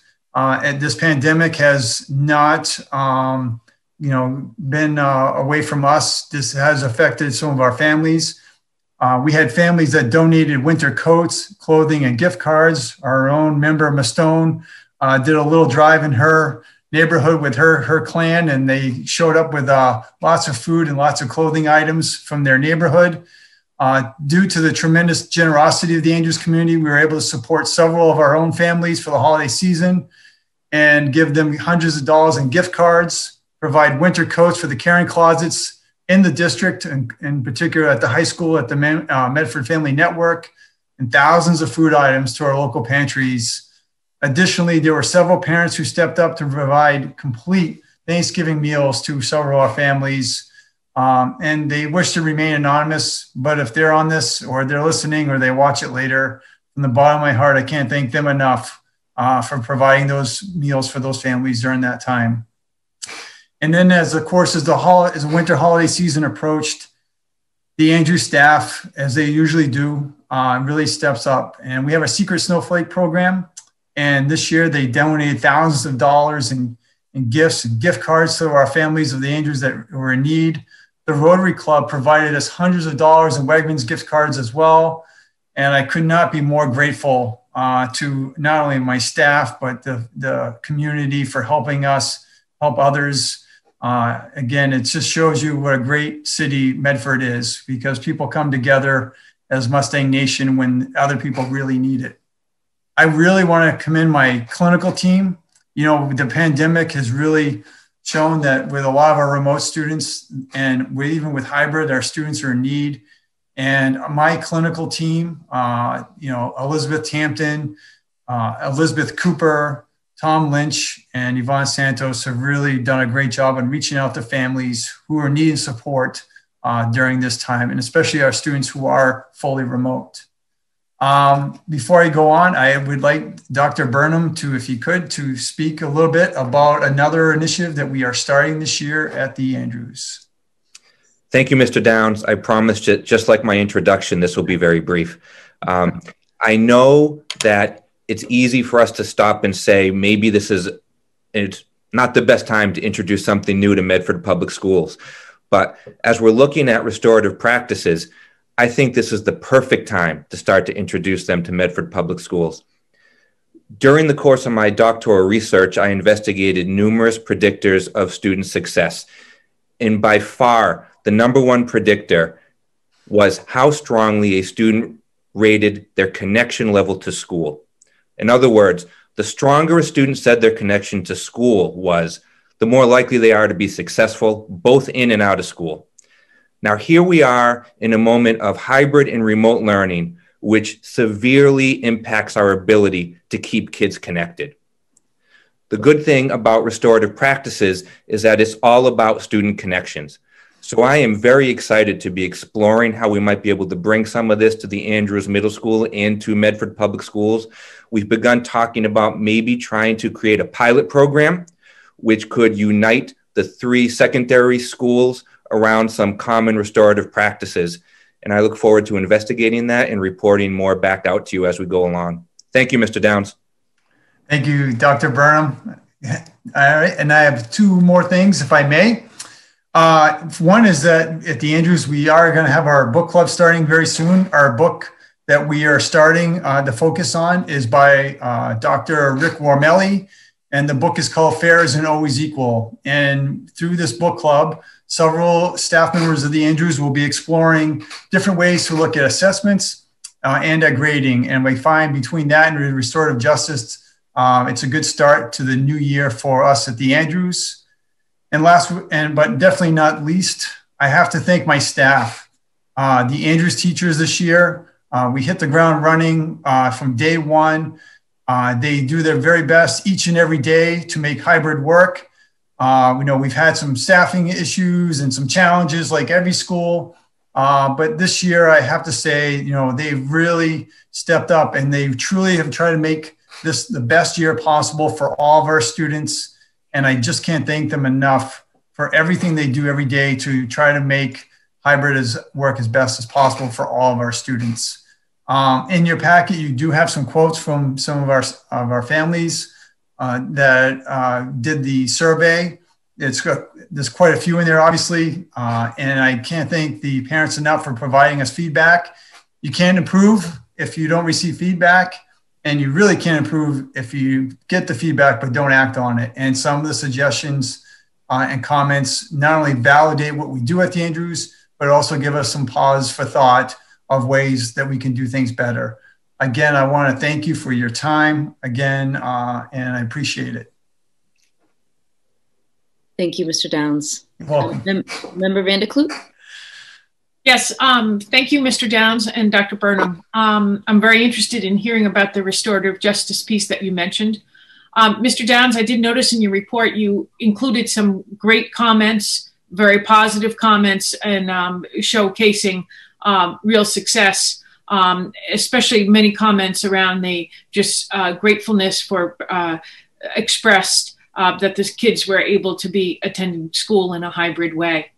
However, um, I did notice that you didn't necessarily uh, tell us what the negative comments were. So if I were to just ask you uh, about what what one or two of the most um, insightful comments on how you could improve, uh, what what areas were most suggested?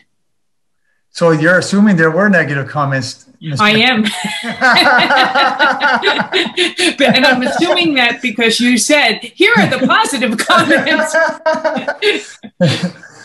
you know, I honestly, most of them were very positive. Uh, you know, if there were a negative one, it, it would, uh, I wouldn't even call it negative because kids are so happy to be back at school one of the repeating themes uh, was that we, they wish their kids could come to school more days. That's really, you know, that's something that you know you can really take. You know, is that you know we all can't wait for that day to happen. you know, all of us, right? I mean, school committee, teachers, parents, we're really looking forward to that day. And if there was anything it would be about you know again communicating more and, and more often. You know we i think we as a district especially from the central down we do a great job of communicating with our families. But again communication you know when, especially when it comes to grades and that's why grading is going to be a little bit of a focus with this book club. Um, you know we could always do better with communicating uh, performance out and it does speak sometimes to some of our parents who aren't as tech savvy uh, you know, they don't under- always know how to use Google Classroom or even today, you know, some parents have a hard, time understanding what Zoom really is. Um, so we can always find ways to get to all the parents uh, as best as we can. So and a, there is no negative comments, but there are definitely some that would uh, we can definitely uh, look forward to having more students in more days a week and definitely always improve on communication. And I really do uh, applaud the book club. I think it's great when you've got um, your staff uh, coming together to discuss, um, you know, some new ideas and and really reflect on on um, thinking. So I think that's terrific. I just want to also ask you though, is there any? Um, uh, I was just kind of been kind of curious. We haven't heard much about transportation issues this year, and I've been wondering how the transportation and the bus whether many students are using it, what you're seeing, um, and if you could just address that. You know, uh, we haven't had a lot of uh, issues regarding the buses. I know we, we changed the stops and we've only had a few inquiries uh, regarding bus stops. I think overall it's gone very smoothly considering we did change them this year. Um, and, you know, I, from what I can tell in the morning, you know, there's still quite a few kids that, well, to you know safe distance, of course. But there are kids that are using the buses uh, both in the afternoon and in the morning. So uh, you know, I'm glad we were able to keep that service for a majority of our students. And like I said, I haven't really got a lot of emails or phone calls regarding the new bus stop. So I think that's a positive uh, for us or for the for you and, and the school committee. So thank you very much. You're welcome. Member McLaughlin. Thank you. Hello, Mr. Downs. Hi, Dr. Burnham. nice to see you. Thank you for the report. Um, I wanted to also say thank you for being so inclusive with the Special Ed Parent Advisory Council over the years and hosting the meetings there. And uh, we miss seeing you all. We miss seeing the janitor staff, janitorial staff, and everybody that helps us all the time. And um, we're looking forward to getting back into the building in terms of parents, as speaking for myself as a parent of the uh, Special Ed Parent Advisory Council. But I know if um, from Tanya and Alex, the co-chairs, they would want to say thank you as well. And also for folks maybe who are watching who don't know, uh, Dr. Burnham is uh, the the uh, new uh, vice principal who had transferred over from uh, the high school to the to the Andrews, and uh, we knew Dr. Burnham at the high school, and we also miss you very much over there, Dr. Burnham. So. looking forward to seeing you in the in the building when the time comes, and couldn't agree more about the um, the the mental health capacity about people wanting to get back into our schools uh, just had the opportunity to make a lunch for one of my students to go to school. And I never thought I would enjoy making a lunch for my students so much, um, but I did. I was really like, this is so great. Um, and who would have thought, right? Those little things that we don't realize that we even miss um, that we're able to get to do again.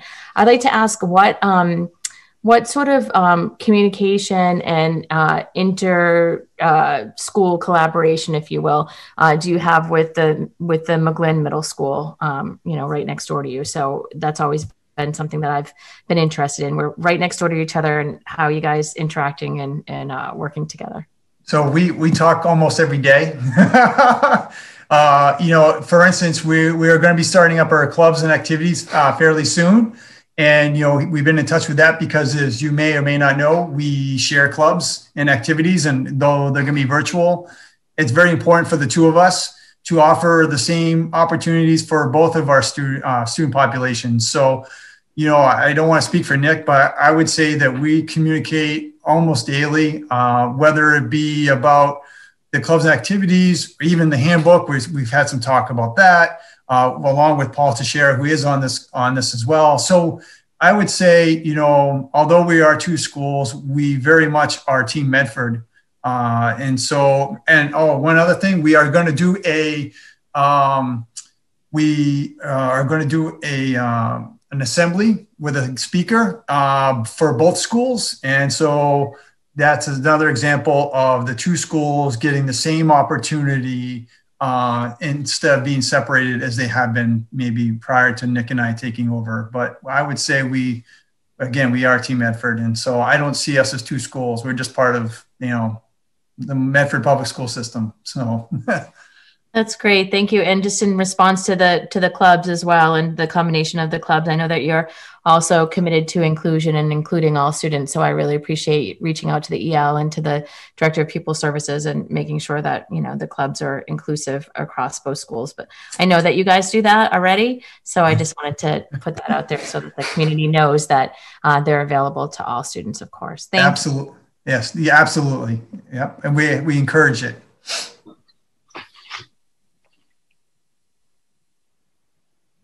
Thank you both. Um, number four, we have report on right, English, English um, learners EL programming, Mr. Paul Teixeira. Hi, good evening, everyone. Uh, Happy New Year. In my report, uh, I started with the access testing, uh, which is typically done this month in January and through the first week of February, but the state did push that out to May 20th for us. So we've decided to start the testing in April because we won't get the test results any sooner if we start testing the students sooner. So we're looking to kind of recapture some of the lost time last year with the building closures in March. And we'll work around the MCAS schedules as those come out in the individual buildings. Um, there is no option for a remote access test. It has to be done in person. So even our remote students, we can make accommodations for them to come into the building to take the testing if they choose to. The state is aware that we do have remote students. So our, I'm not sure how they're going to calculate the participation rate this year. Um, I think they'll be a little bit forgiving due to the circumstances, but we'll obviously encourage people to come in and test. And that's the other advantage of waiting until April because if people have been vaccinated and with the testing we have going on, I think we have a better chance of getting more students in um, if we wait until April to administer the tests. Uh, I think, I share my screen, Dr. Cushing? Yep. So we have, all right. So this is the EL data dashboard that came out this year. Uh, this is, yeah, this is what's in your report. Uh, the two that we did take access in 2020 because it was done in January before the buildings closed, but the Department of Ed hasn't put the data up yet. So most recent data I have for access testing is, you know, 2019.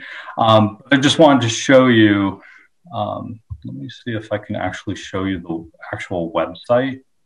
It's a neat tool because they're adding um, data. You can compare yourself to a variety of different districts um, for the purpose of this. I gave you um, Malden and Somerville, and that's mostly because those are the um, those are the communities that we share students with. Uh, students who are enrolling into Medford, transferring from other school districts, are coming from uh, either Malden or Somerville, the two biggest. And so, if you look here, this was I know it's kind of small. Um, this is 2017. This was the 16 17 school year. The entire the state took a dip. Every community took a dip because they changed the test from access to access 2.0 and they changed the cut scores. And so this line here is the Medford line because I realize you probably have a black and white copy and can't differentiate the lines. So although um, Malden has decreased, Somerville has decreased, state has decreased, um, Medford has been going up uh, for our test scores. And again, I don't have the 2020 data yet to see where we fall on that and to compare us with some other districts. Uh, but we do get individual score reports on students. So we know which students didn't make progress on access for 2020. And we have systems in place in all of the buildings where the teachers create an individualized learning plan for students who aren't making progress. We look at the area because if you recall, the access test is actually four different tests and it's uh, listening, reading, writing, and speaking assessments. And so we look at what area the student needs support in, and they put together a building-based team to um, give that student supports across all classes, not just in the EL classroom. And so hopefully we will, you know, see an improvement the following year. And then again, with the advantage of getting the test delayed, we can kind of recapture some of that time that we lost last year. I also wanted to give you an elementary newcomer program update because last year we debated and discussed about moving the newcomer program to from the Brooks for grades one and two and the Roberts grades three through five. We put grades one through four at the Columbus and grade five at the McGlynn because that's where the majority of our students live. And I know we debated with all of the changes happening this year, but I have to say that I think it really, it was the right decision to do it this year because bringing cohort A in first gave us the opportunity to um, kind of get used to the school, get the systems and structures in place before the rest of the students came, you know, came in. So it did actually work out really well, and I'm happy to report that, you know, at the Columbus and the McGlynn, the newcomer classrooms are, you know, in, and they were kind of the leaders of the school when the other cohorts came in. Uh, so that was kind of nice.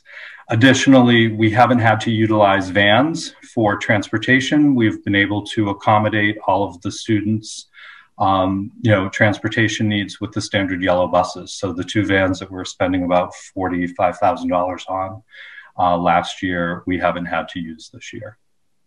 Um, I gave you a report a couple of months ago about a Saturday program. We got a grant to do a Saturday learning program.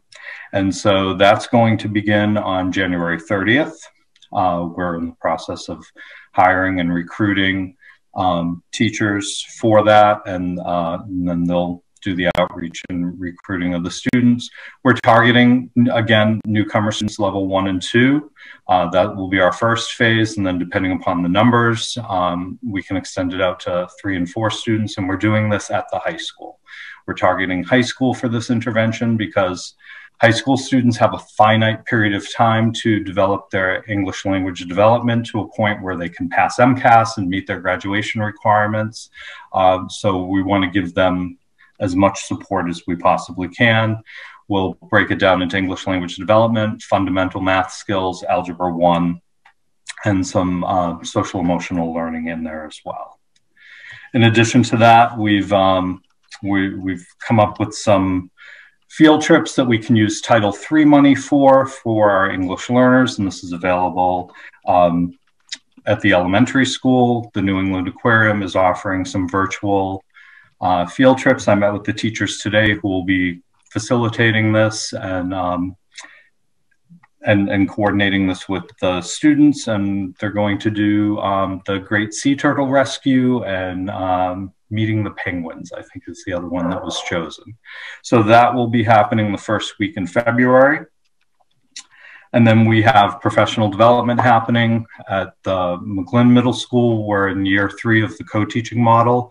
We obviously had to make a change this year in terms of what that co-teaching looked like. It was an additional challenge for the content and the EL teachers because we really have three EL programs in that building. We have our four day a week cohort A, we have our high, typical hybrid students, and then we have our remote students.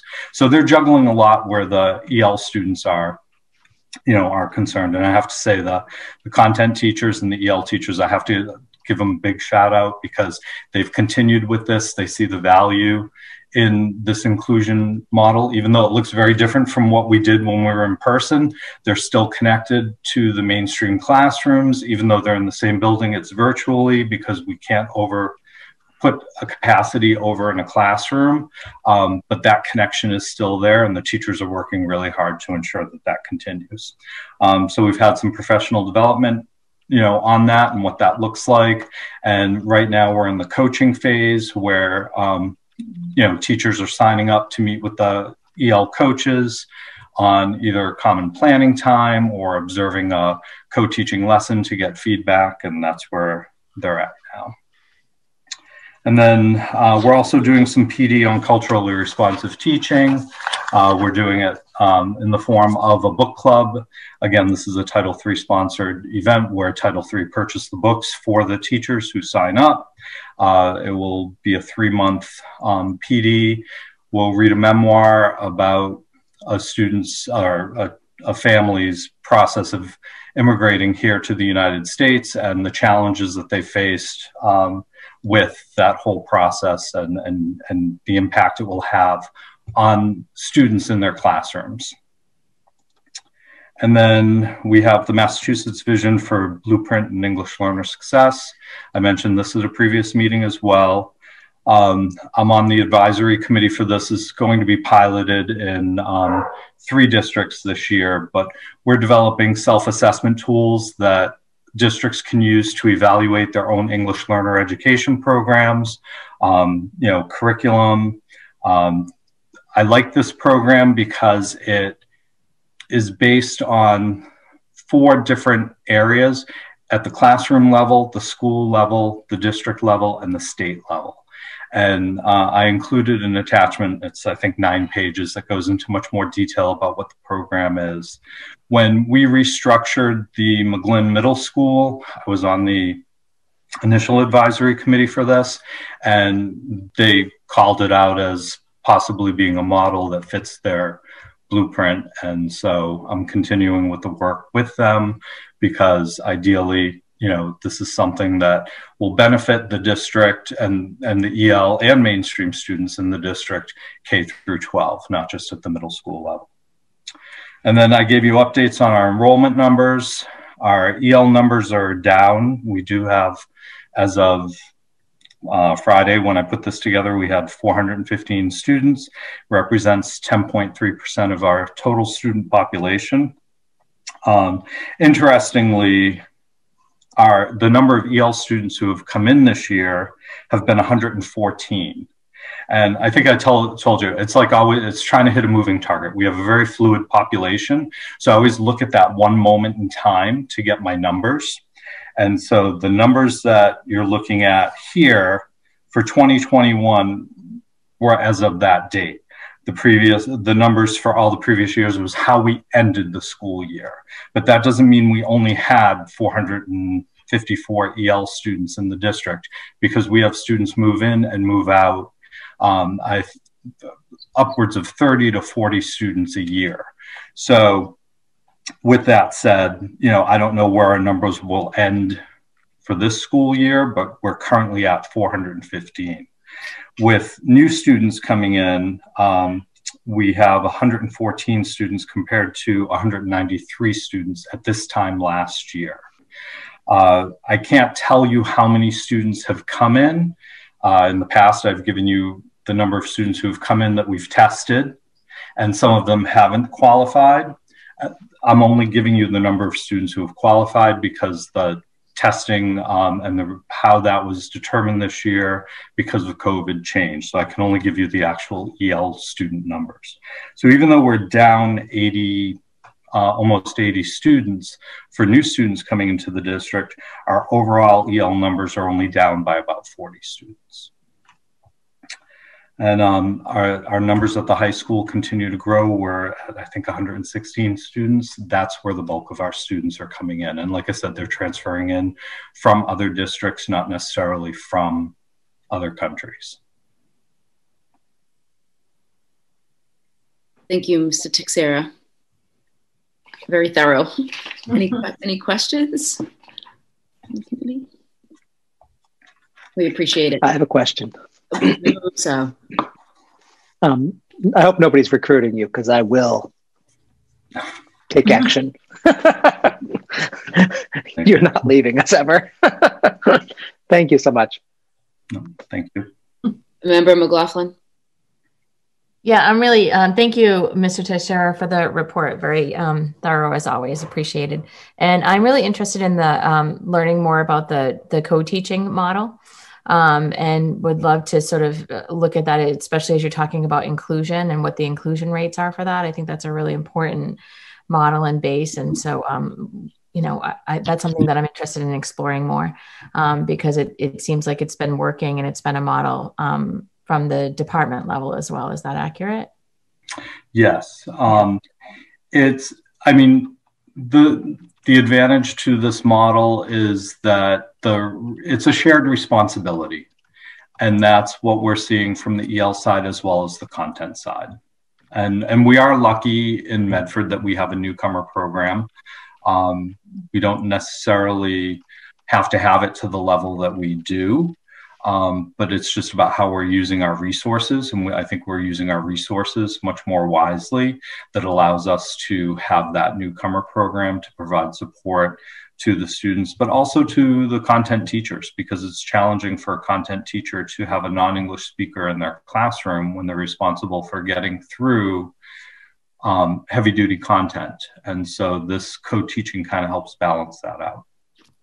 Exactly. And thank you. And the similarities between that and students with disabilities are not lost on me um, in terms of the inclusion aspect as well, because of the difficulty just in language and universal design for learning and being able to differentiate instruction across the board makes better teachers and access to all the students uh, for the children as well, so that we're all having exposure to each other. So I love that you have this model and um, I'm clearly interested in hearing more about it. So thank you. And thank you to the teachers who are working hard because I know that's sort of an extra level an extra layer of work to be able to do that collaborative piece and but it's such an important way to hone their own skills so thank you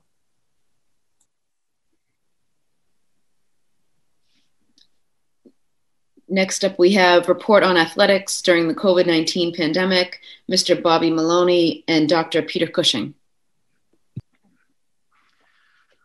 Uh, thank you very much. I want to take a moment before I hand it over to Mr. Maloney to really thank him and uh, all the members of the GBL athletic departments for uh, their tireless work to try to make sure that we can actually have athletic seasons, um, despite some of our member communities being uh, pretty heavily in the red. Um, so I'll turn it over to Mr. Maloney and then happy to jump in uh, at any point along the way. Thank you, Dr. Cushing. Happy New Year's to everybody. Hopefully, everyone stays safe. Uh, yeah, it's been a uh, Rachel. I want to thank Rachel Perry. She's she does the uh, GBL schedules. She's done them about twelve times this year, but uh, we're confident and we're going to uh, do everything in our power to try to get these kids some kind of season. Uh, currently, the winter season's pushed back to March first. We currently have girls gymnastics and girls hockey going because it's the only uh, time of the season they can participate in. Uh, we're going to try to get three seasons in the next the next uh, uh next 18 weeks. Uh, winter will go March 1st to April 10th. Fall will go April 12th to May 15th, and spring will go May 7th to July 3rd. Uh, we're looking forward to uh, trying to do everything in our power to get the winter season in. We're confident that we'll be able to get the last two seasons because they're outdoor sports. Uh, again, I want to thank everyone's support. Dr. Vincent, uh, Peter Cushing, Dave Murphy, uh, everyone's been fantastic. And uh, our student athletes are struggling. We're trying to give them some kind of hope.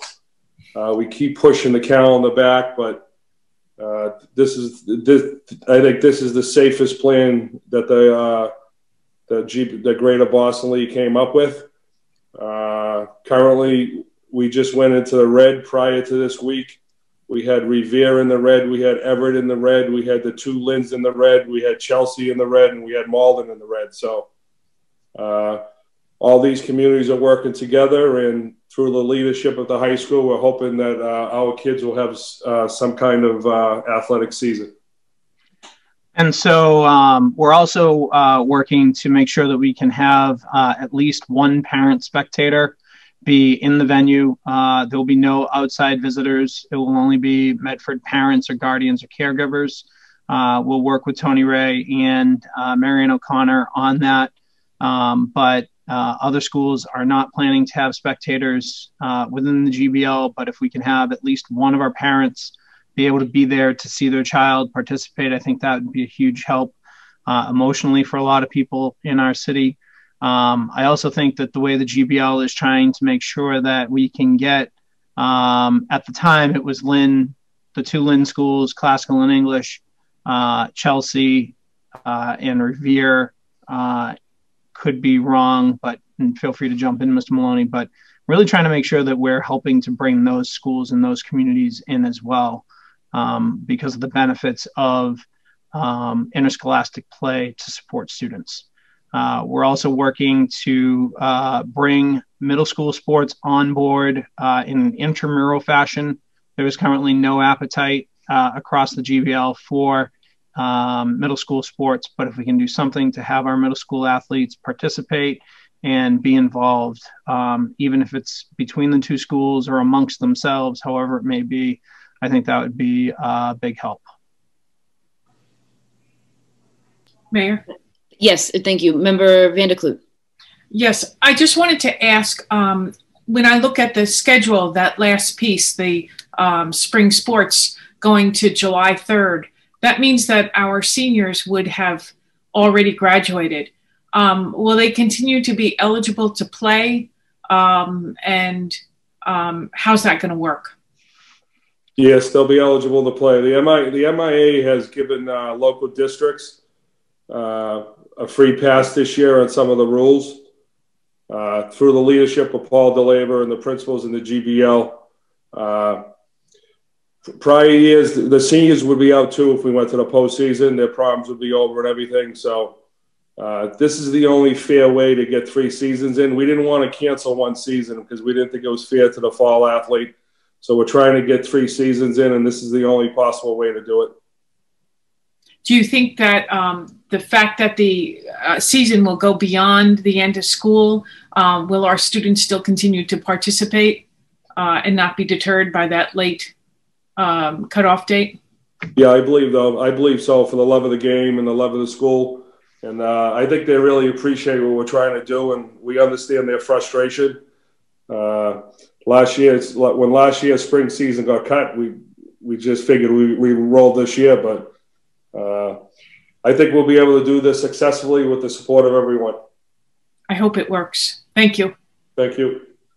And, and Mr. Maloney, can you, this is, uh, you talking just high school or will, the, will these seasons be, because um, we did plan for the middle school to also have their fall season in the March timeframe. So can you just el elaborate on that a bit? Yeah, we would we would be able we would be able to uh, if you look at this schedule, we'd be able to consolidate the middle school schedules once we got outside. Uh, for the indoor basketball, Dr. Cush and I were talking about trying to get an intramural uh, thing off the off the ground for the next six to eight weeks. But I believe once we get outside and you know we can social distancing a little bit better, and we'll be able to u- utilize Hormel Stadium. There's no reason why we shouldn't be able to get uh, all the middle school sports in. Great, thank you, thank you both. Number six, we have report on racial equity task force, Dr. Marice Edouard Vincent. Good evening again. Um, earlier today, um, I had the opportunity to meet with our racial equity task force. And um, I wanted to re um, read my report this evening and um, share the work that we have been doing. Um, I think now more than ever, in light of all of the challenges that we are facing both uh, I think as a nation, what the challenges that we're dealing with, um, meeting with the Racial Equity Task Force and the exercises that we participated in today, and um, just sharing the different thoughts, different perspectives on the events of last week. Uh, it was really um, gratifying a gratifying experience to see how we were able to come together students parents um, and administrators staff who were part of the racial equity task force. I am going to read uh, the report that i submitted. During the summer of 2020 the medford public schools put out a call for applications for constituents to serve as members of a racial equity task force. A diverse selection committee selected the members of the task force from the more than 80 applications we received. Our goal was to develop a strategic and coordinated approach to address issues of equity, diversity, and inclusion within the Medford Public Schools. This summer, the killings of George Floyd and Breonna Taylor and the disproportionate impact of COVID 19 on communities of color sparked nationwide conversations about race, equity, and the experiences of people of color across the United States. These events reignited a national outcry for justice. This national outcry was further amplified through the voices of our own Medford students who took to social media to list their experiences as students of color. As we expressed throughout the summer, the Medford Public Schools is committed to creating and sustaining an anti racist district community and ensuring an equitable, excellent education for all of our students. This Racial Equity Task Force has been tasked to explore all available resources and options to improve the culture and climate for all of our students and school community.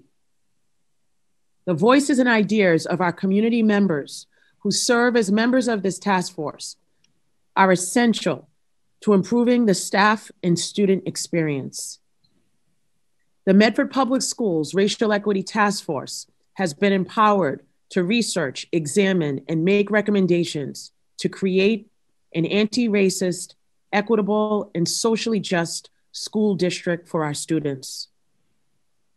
The Racial Equity Task Force is currently meeting every two weeks with a current time ex expectation of three hours a month. We are presently exploring a district wide equity audit. The Racial Equity Task Force has met with a consultant who provided insight into conducting an audit in pieces so it was manageable to di digest and understand the information. Beyond an equity audit, the task force will be examining the following topics staff recruitment, hiring and retention, curriculum revisions, professional development, and student disciplinary practices. The task force members are a collaborative of students, faculty, parents, administrators, and city staff who serve as volunteers to assist our efforts. I am on the task force.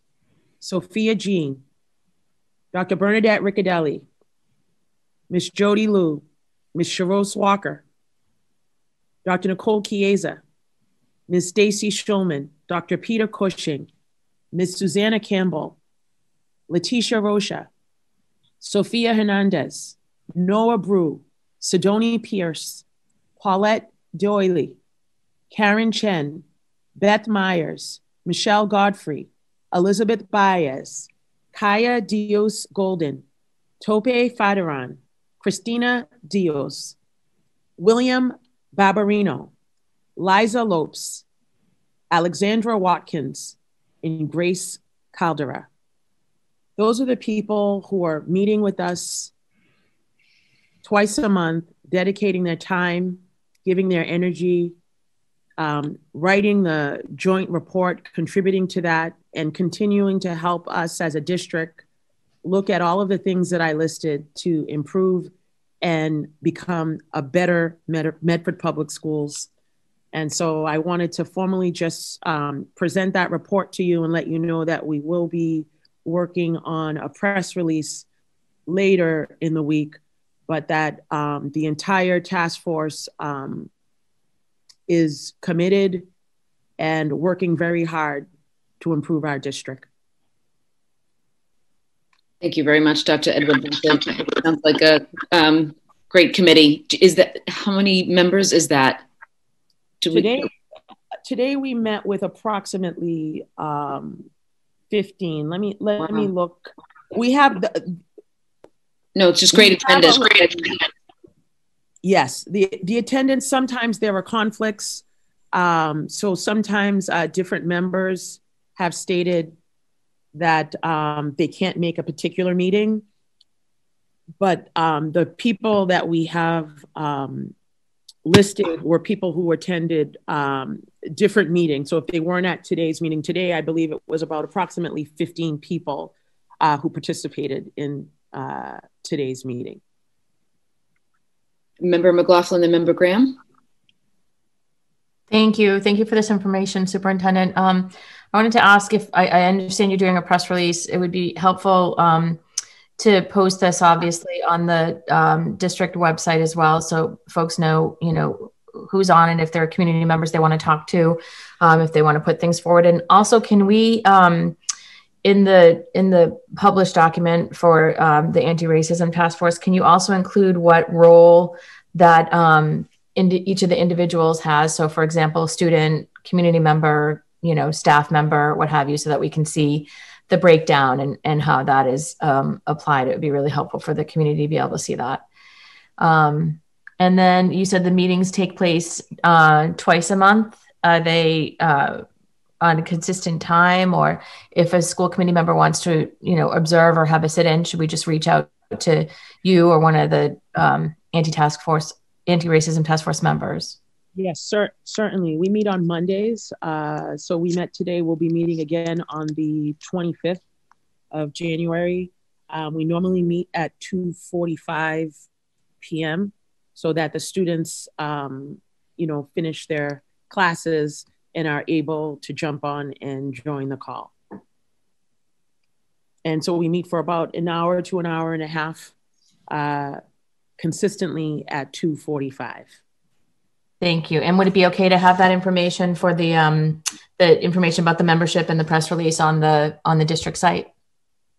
Yes, I mean we haven't uh, written. We're going to take from the report to write that piece, but we wanted to at least um, you know, present to the formally to the school committee what has the task force uh, been doing, what have we been, you know, working on, uh, and so we, you know, what are the discussions that we've had, um, you know, articles, pieces that they're reading, and um, everyone speaks. The students talk, uh, the parents. It's it's not it's not one sided. Everyone has an opportunity to kind of weigh in and kind of share share their um, thoughts and opinions. Thank you. Thank you. Member Graham?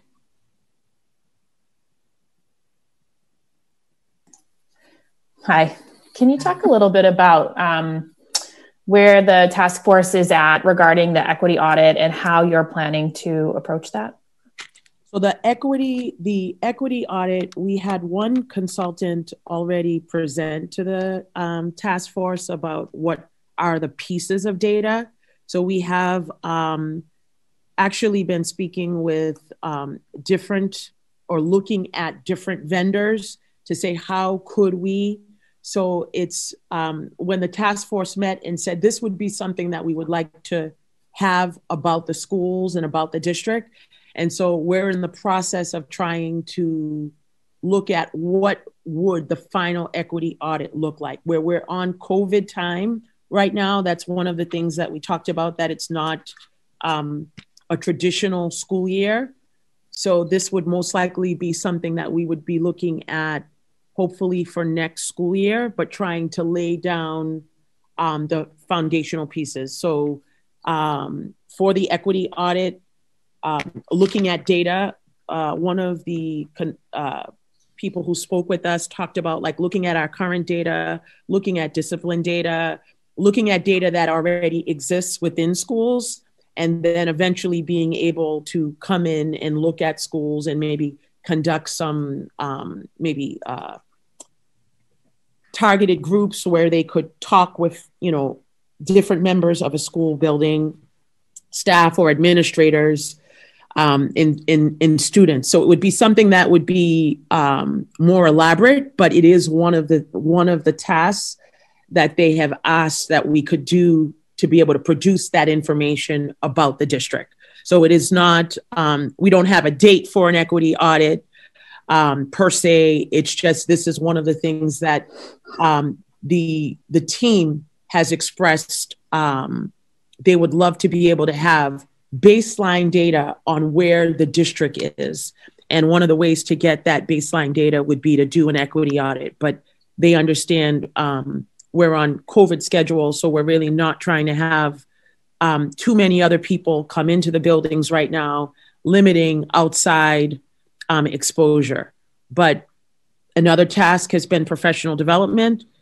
And um, with the task of asking about professional development, um, you know, we have been looking at additional ways to supplement professional development for both um, and or workshops for both staff and administration.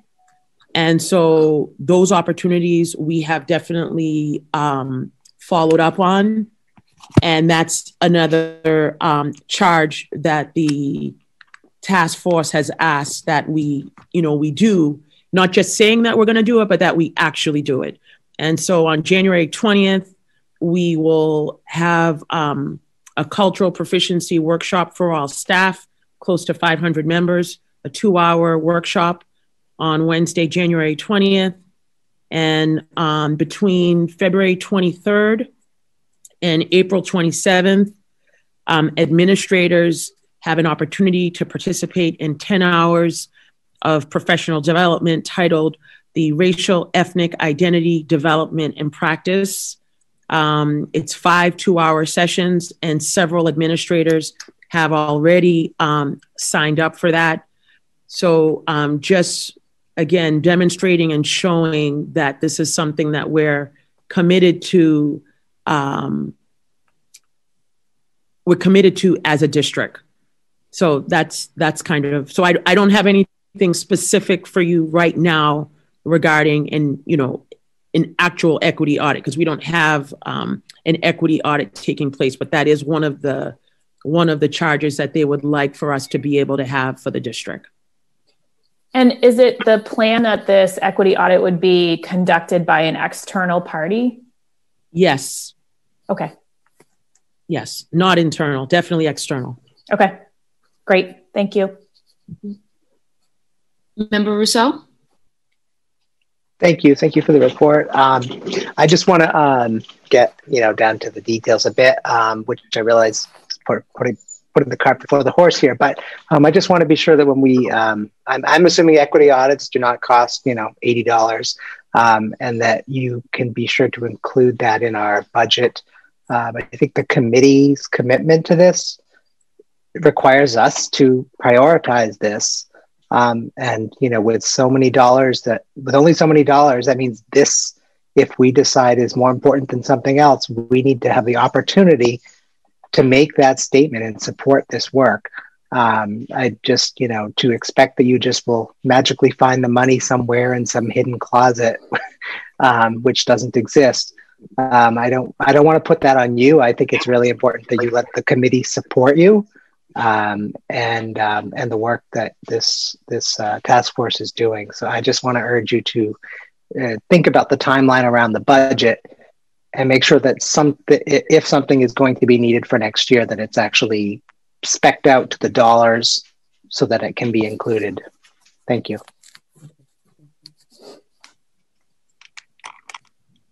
Thank you and the committee for that important work.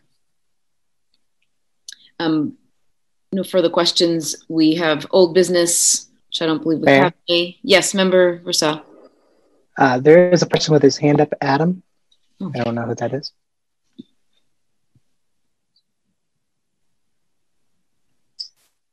Adam.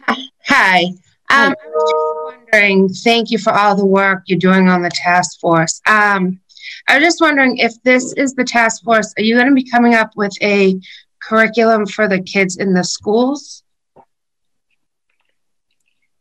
So, what we will be looking at is how to find ways to integrate and supplement the existing curriculum because we still have to follow the curriculum and state standards. But we are looking at that. Um, Dr. Chiesa and Dr. Ricciardelli, they both are also on the task force. And um, that is something that is, you know, everyone as a district, the directors are looking at ways to supplement our existing curricula.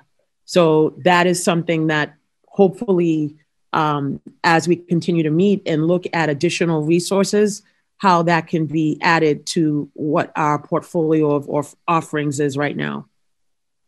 Thank you. Thank you.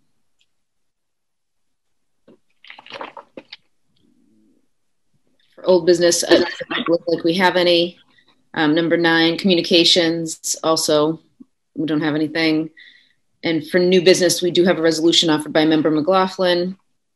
Massachusetts Family School Partnership Initiative. The department, in partnership with Pat Spradley, former chief of parent and community engagement for Springfield Public Schools, and the School and Main Institute, is offering up to three school districts a new opportunity to strengthen district systems for family engagement through the Massachusetts Family School Par- Partnership Initiative.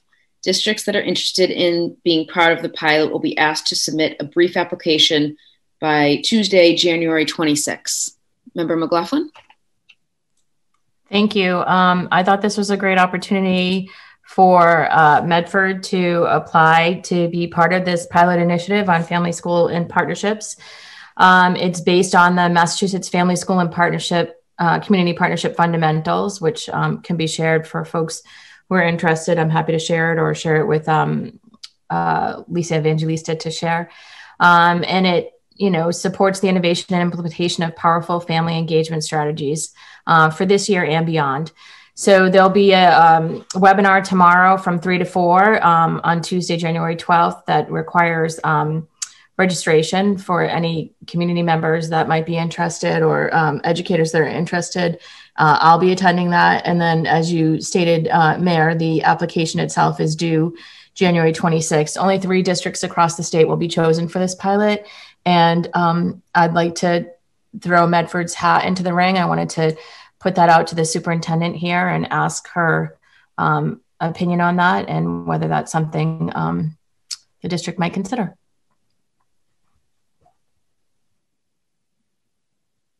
Think one of the things that we've learned, if anything, especially this year, is the importance and the power of communication and trying to communicate and reach out to families and being intentional about um, translation services and reaching out to those that um, may not get it in the simple, you know, whatever form of communication that we do to try to be more inclusive I think this is a good opportunity. I know it's highly competitive. Um, but what we can do is definitely throw our hat in and, um, you know, give it a try. So I will definitely try to jump on uh, the webinar tomorrow and see if I can have a few members of the team um, jump on the webinar just to hear how they really explain it and you know what is it that districts will end up receiving if if if they are chosen to be part of this um, initiative. Um, you know, it might come with funding or it might come with just some very interesting strategies that we haven't thought about. So I, I definitely am willing to at least, you know, go to the webinar, participate in it and, and um, see if there's something we can do to continue to increase parental involvement and engagement in Medford Public Schools. Thank you. Thank you, Member Graham, then Member Van der Kloot. Um, thank you. So the one thing that I would say if we do um, decide to move forward is that we passed a resolution earlier this year to um, sort of build a complete communication strategy. And one of the key elements of that strategy is family engagement. So I feel like we are well positioned to be able to say like, we, we know we need to do this work we are trying to get this work started and this would be like a great fit for us. So i feel like from an application perspective there's probably a great way to um, integrate some of that um, work that we are doing as part as part of the communication engagement and strategic planning subcommittee already. Um, and i know we have a, um, an upcoming meeting slated for this very topic um, i think in april. So um, which is obviously like probably one of many meetings that we'll have on this topic. So i just wanted to reinforce that that this committee unanimously supported that um, that effort, and I think that would make us really attractive. Thank you. That's a good point for uh, persuasive writing. to incorporate that. Um, thank you, Member McLaughlin, for bringing this forward, and Dr. Edouard-Vincent for taking the lead on it. If, if we could maybe as a committee just get an update if we are going to submit an application, who who will be drafting that, and make sure in my role as mayor, there's so many um, grant opportunities out there, and I just am always on people to make sure they're meeting their deadlines. So if we can just kind of get an update before the 26th to know if and when it went out, that'll be great. Okay. Thank you. Yes. Um, motion for it is, do you have a- is there an actual resolution or do you, do you want anything voted on, Member McLaughlin, or are you satisfied? No, I'm satisfied. I'll be in the webinar tomorrow, and I'm sure Dr. Um, Edouard-Vincent and I will talk more. But I'm satisfied with um, the presentation. Thank, you. And Member Van der Kloot, my apologies. Yes. Um, first, I want to thank Melanie for bringing it to our attention. Um, Melanie, in I know you sent out information to us today. Did that have the webinar link in it? Yes, it does. Okay. So thank you. Thank you. Paul Mayor? has his hand up. Um, thank you. Um, I just, I, don't know if we have negotiations. I just want to ask a question about um, when we will begin contract negotiations for contracts that are up this year. Um, and if that's what we're going to talk about tonight, then that's fine. but it seems like the teachers, the MTA contract is up and we have not begun any negotiations of any sort. And I'm quite concerned. Mayor, would you like me to respond?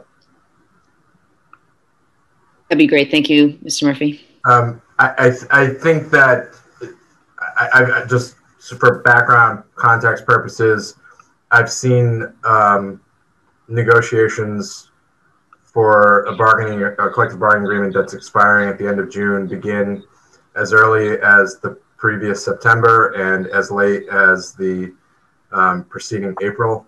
Um, I think the latter is more unusual and, and probably not advisable. I think the variable that distinguishes our current situation is that due to the conditions under which we're operating, we're in continue the we as in the administration and then earlier this year the uh, representatives of the school committee and the negotiating committee have been in um, very frequent communication with the union leadership, and that's an ongoing uh, dialogue uh, that we've been having. Um, so I think that as a result of that, given where both parties sort of know where each other stands, um, there maybe hasn't been as as much of the, the sense of urgency to begin the formal dialogue related to a successor agreement. But I think that, to your point, I think that time is is approaching soon.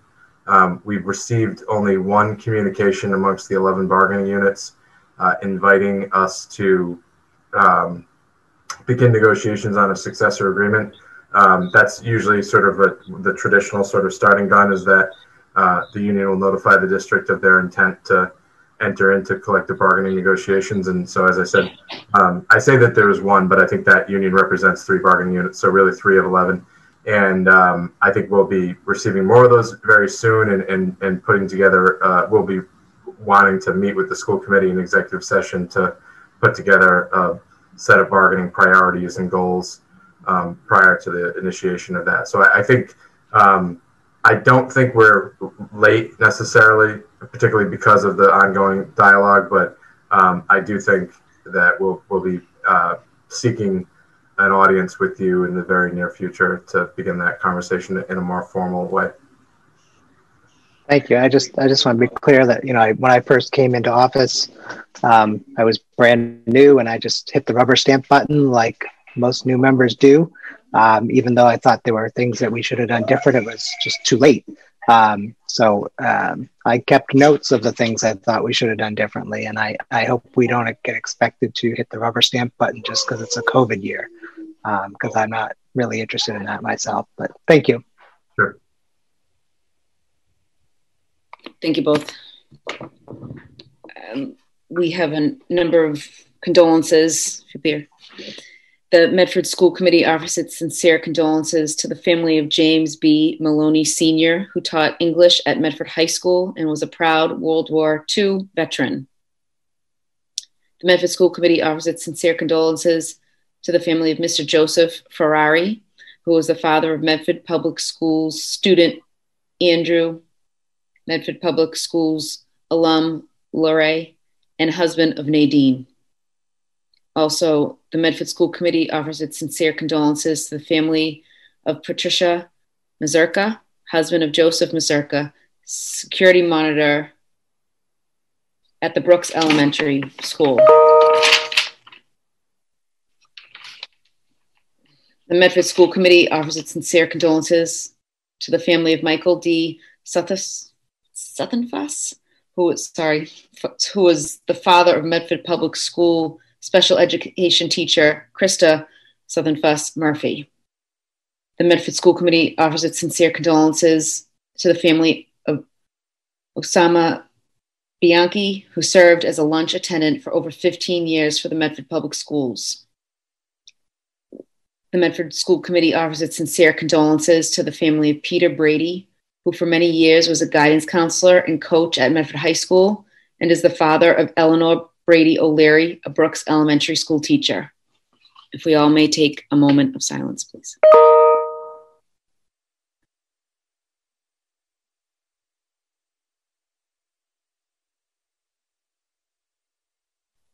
Thank you.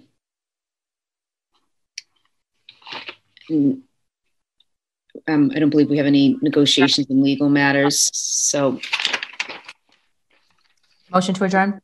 Motion to adjourn by Member McLaughlin, seconded by Member Van der Kloot. Roll call. Member. Um, Member Graham. Yes. Member Kreatz. Yes. Member McLaughlin. Yes. Member Mustone. Yes. Member Ruseau. Yes.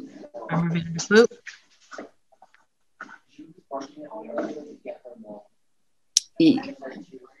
Yes. Yes. Yep. Mayor uh, Lungo Yes, seven the affirmative, zero in the negative. The meeting is adjourned. Everybody have a great week. Thank you for joining us.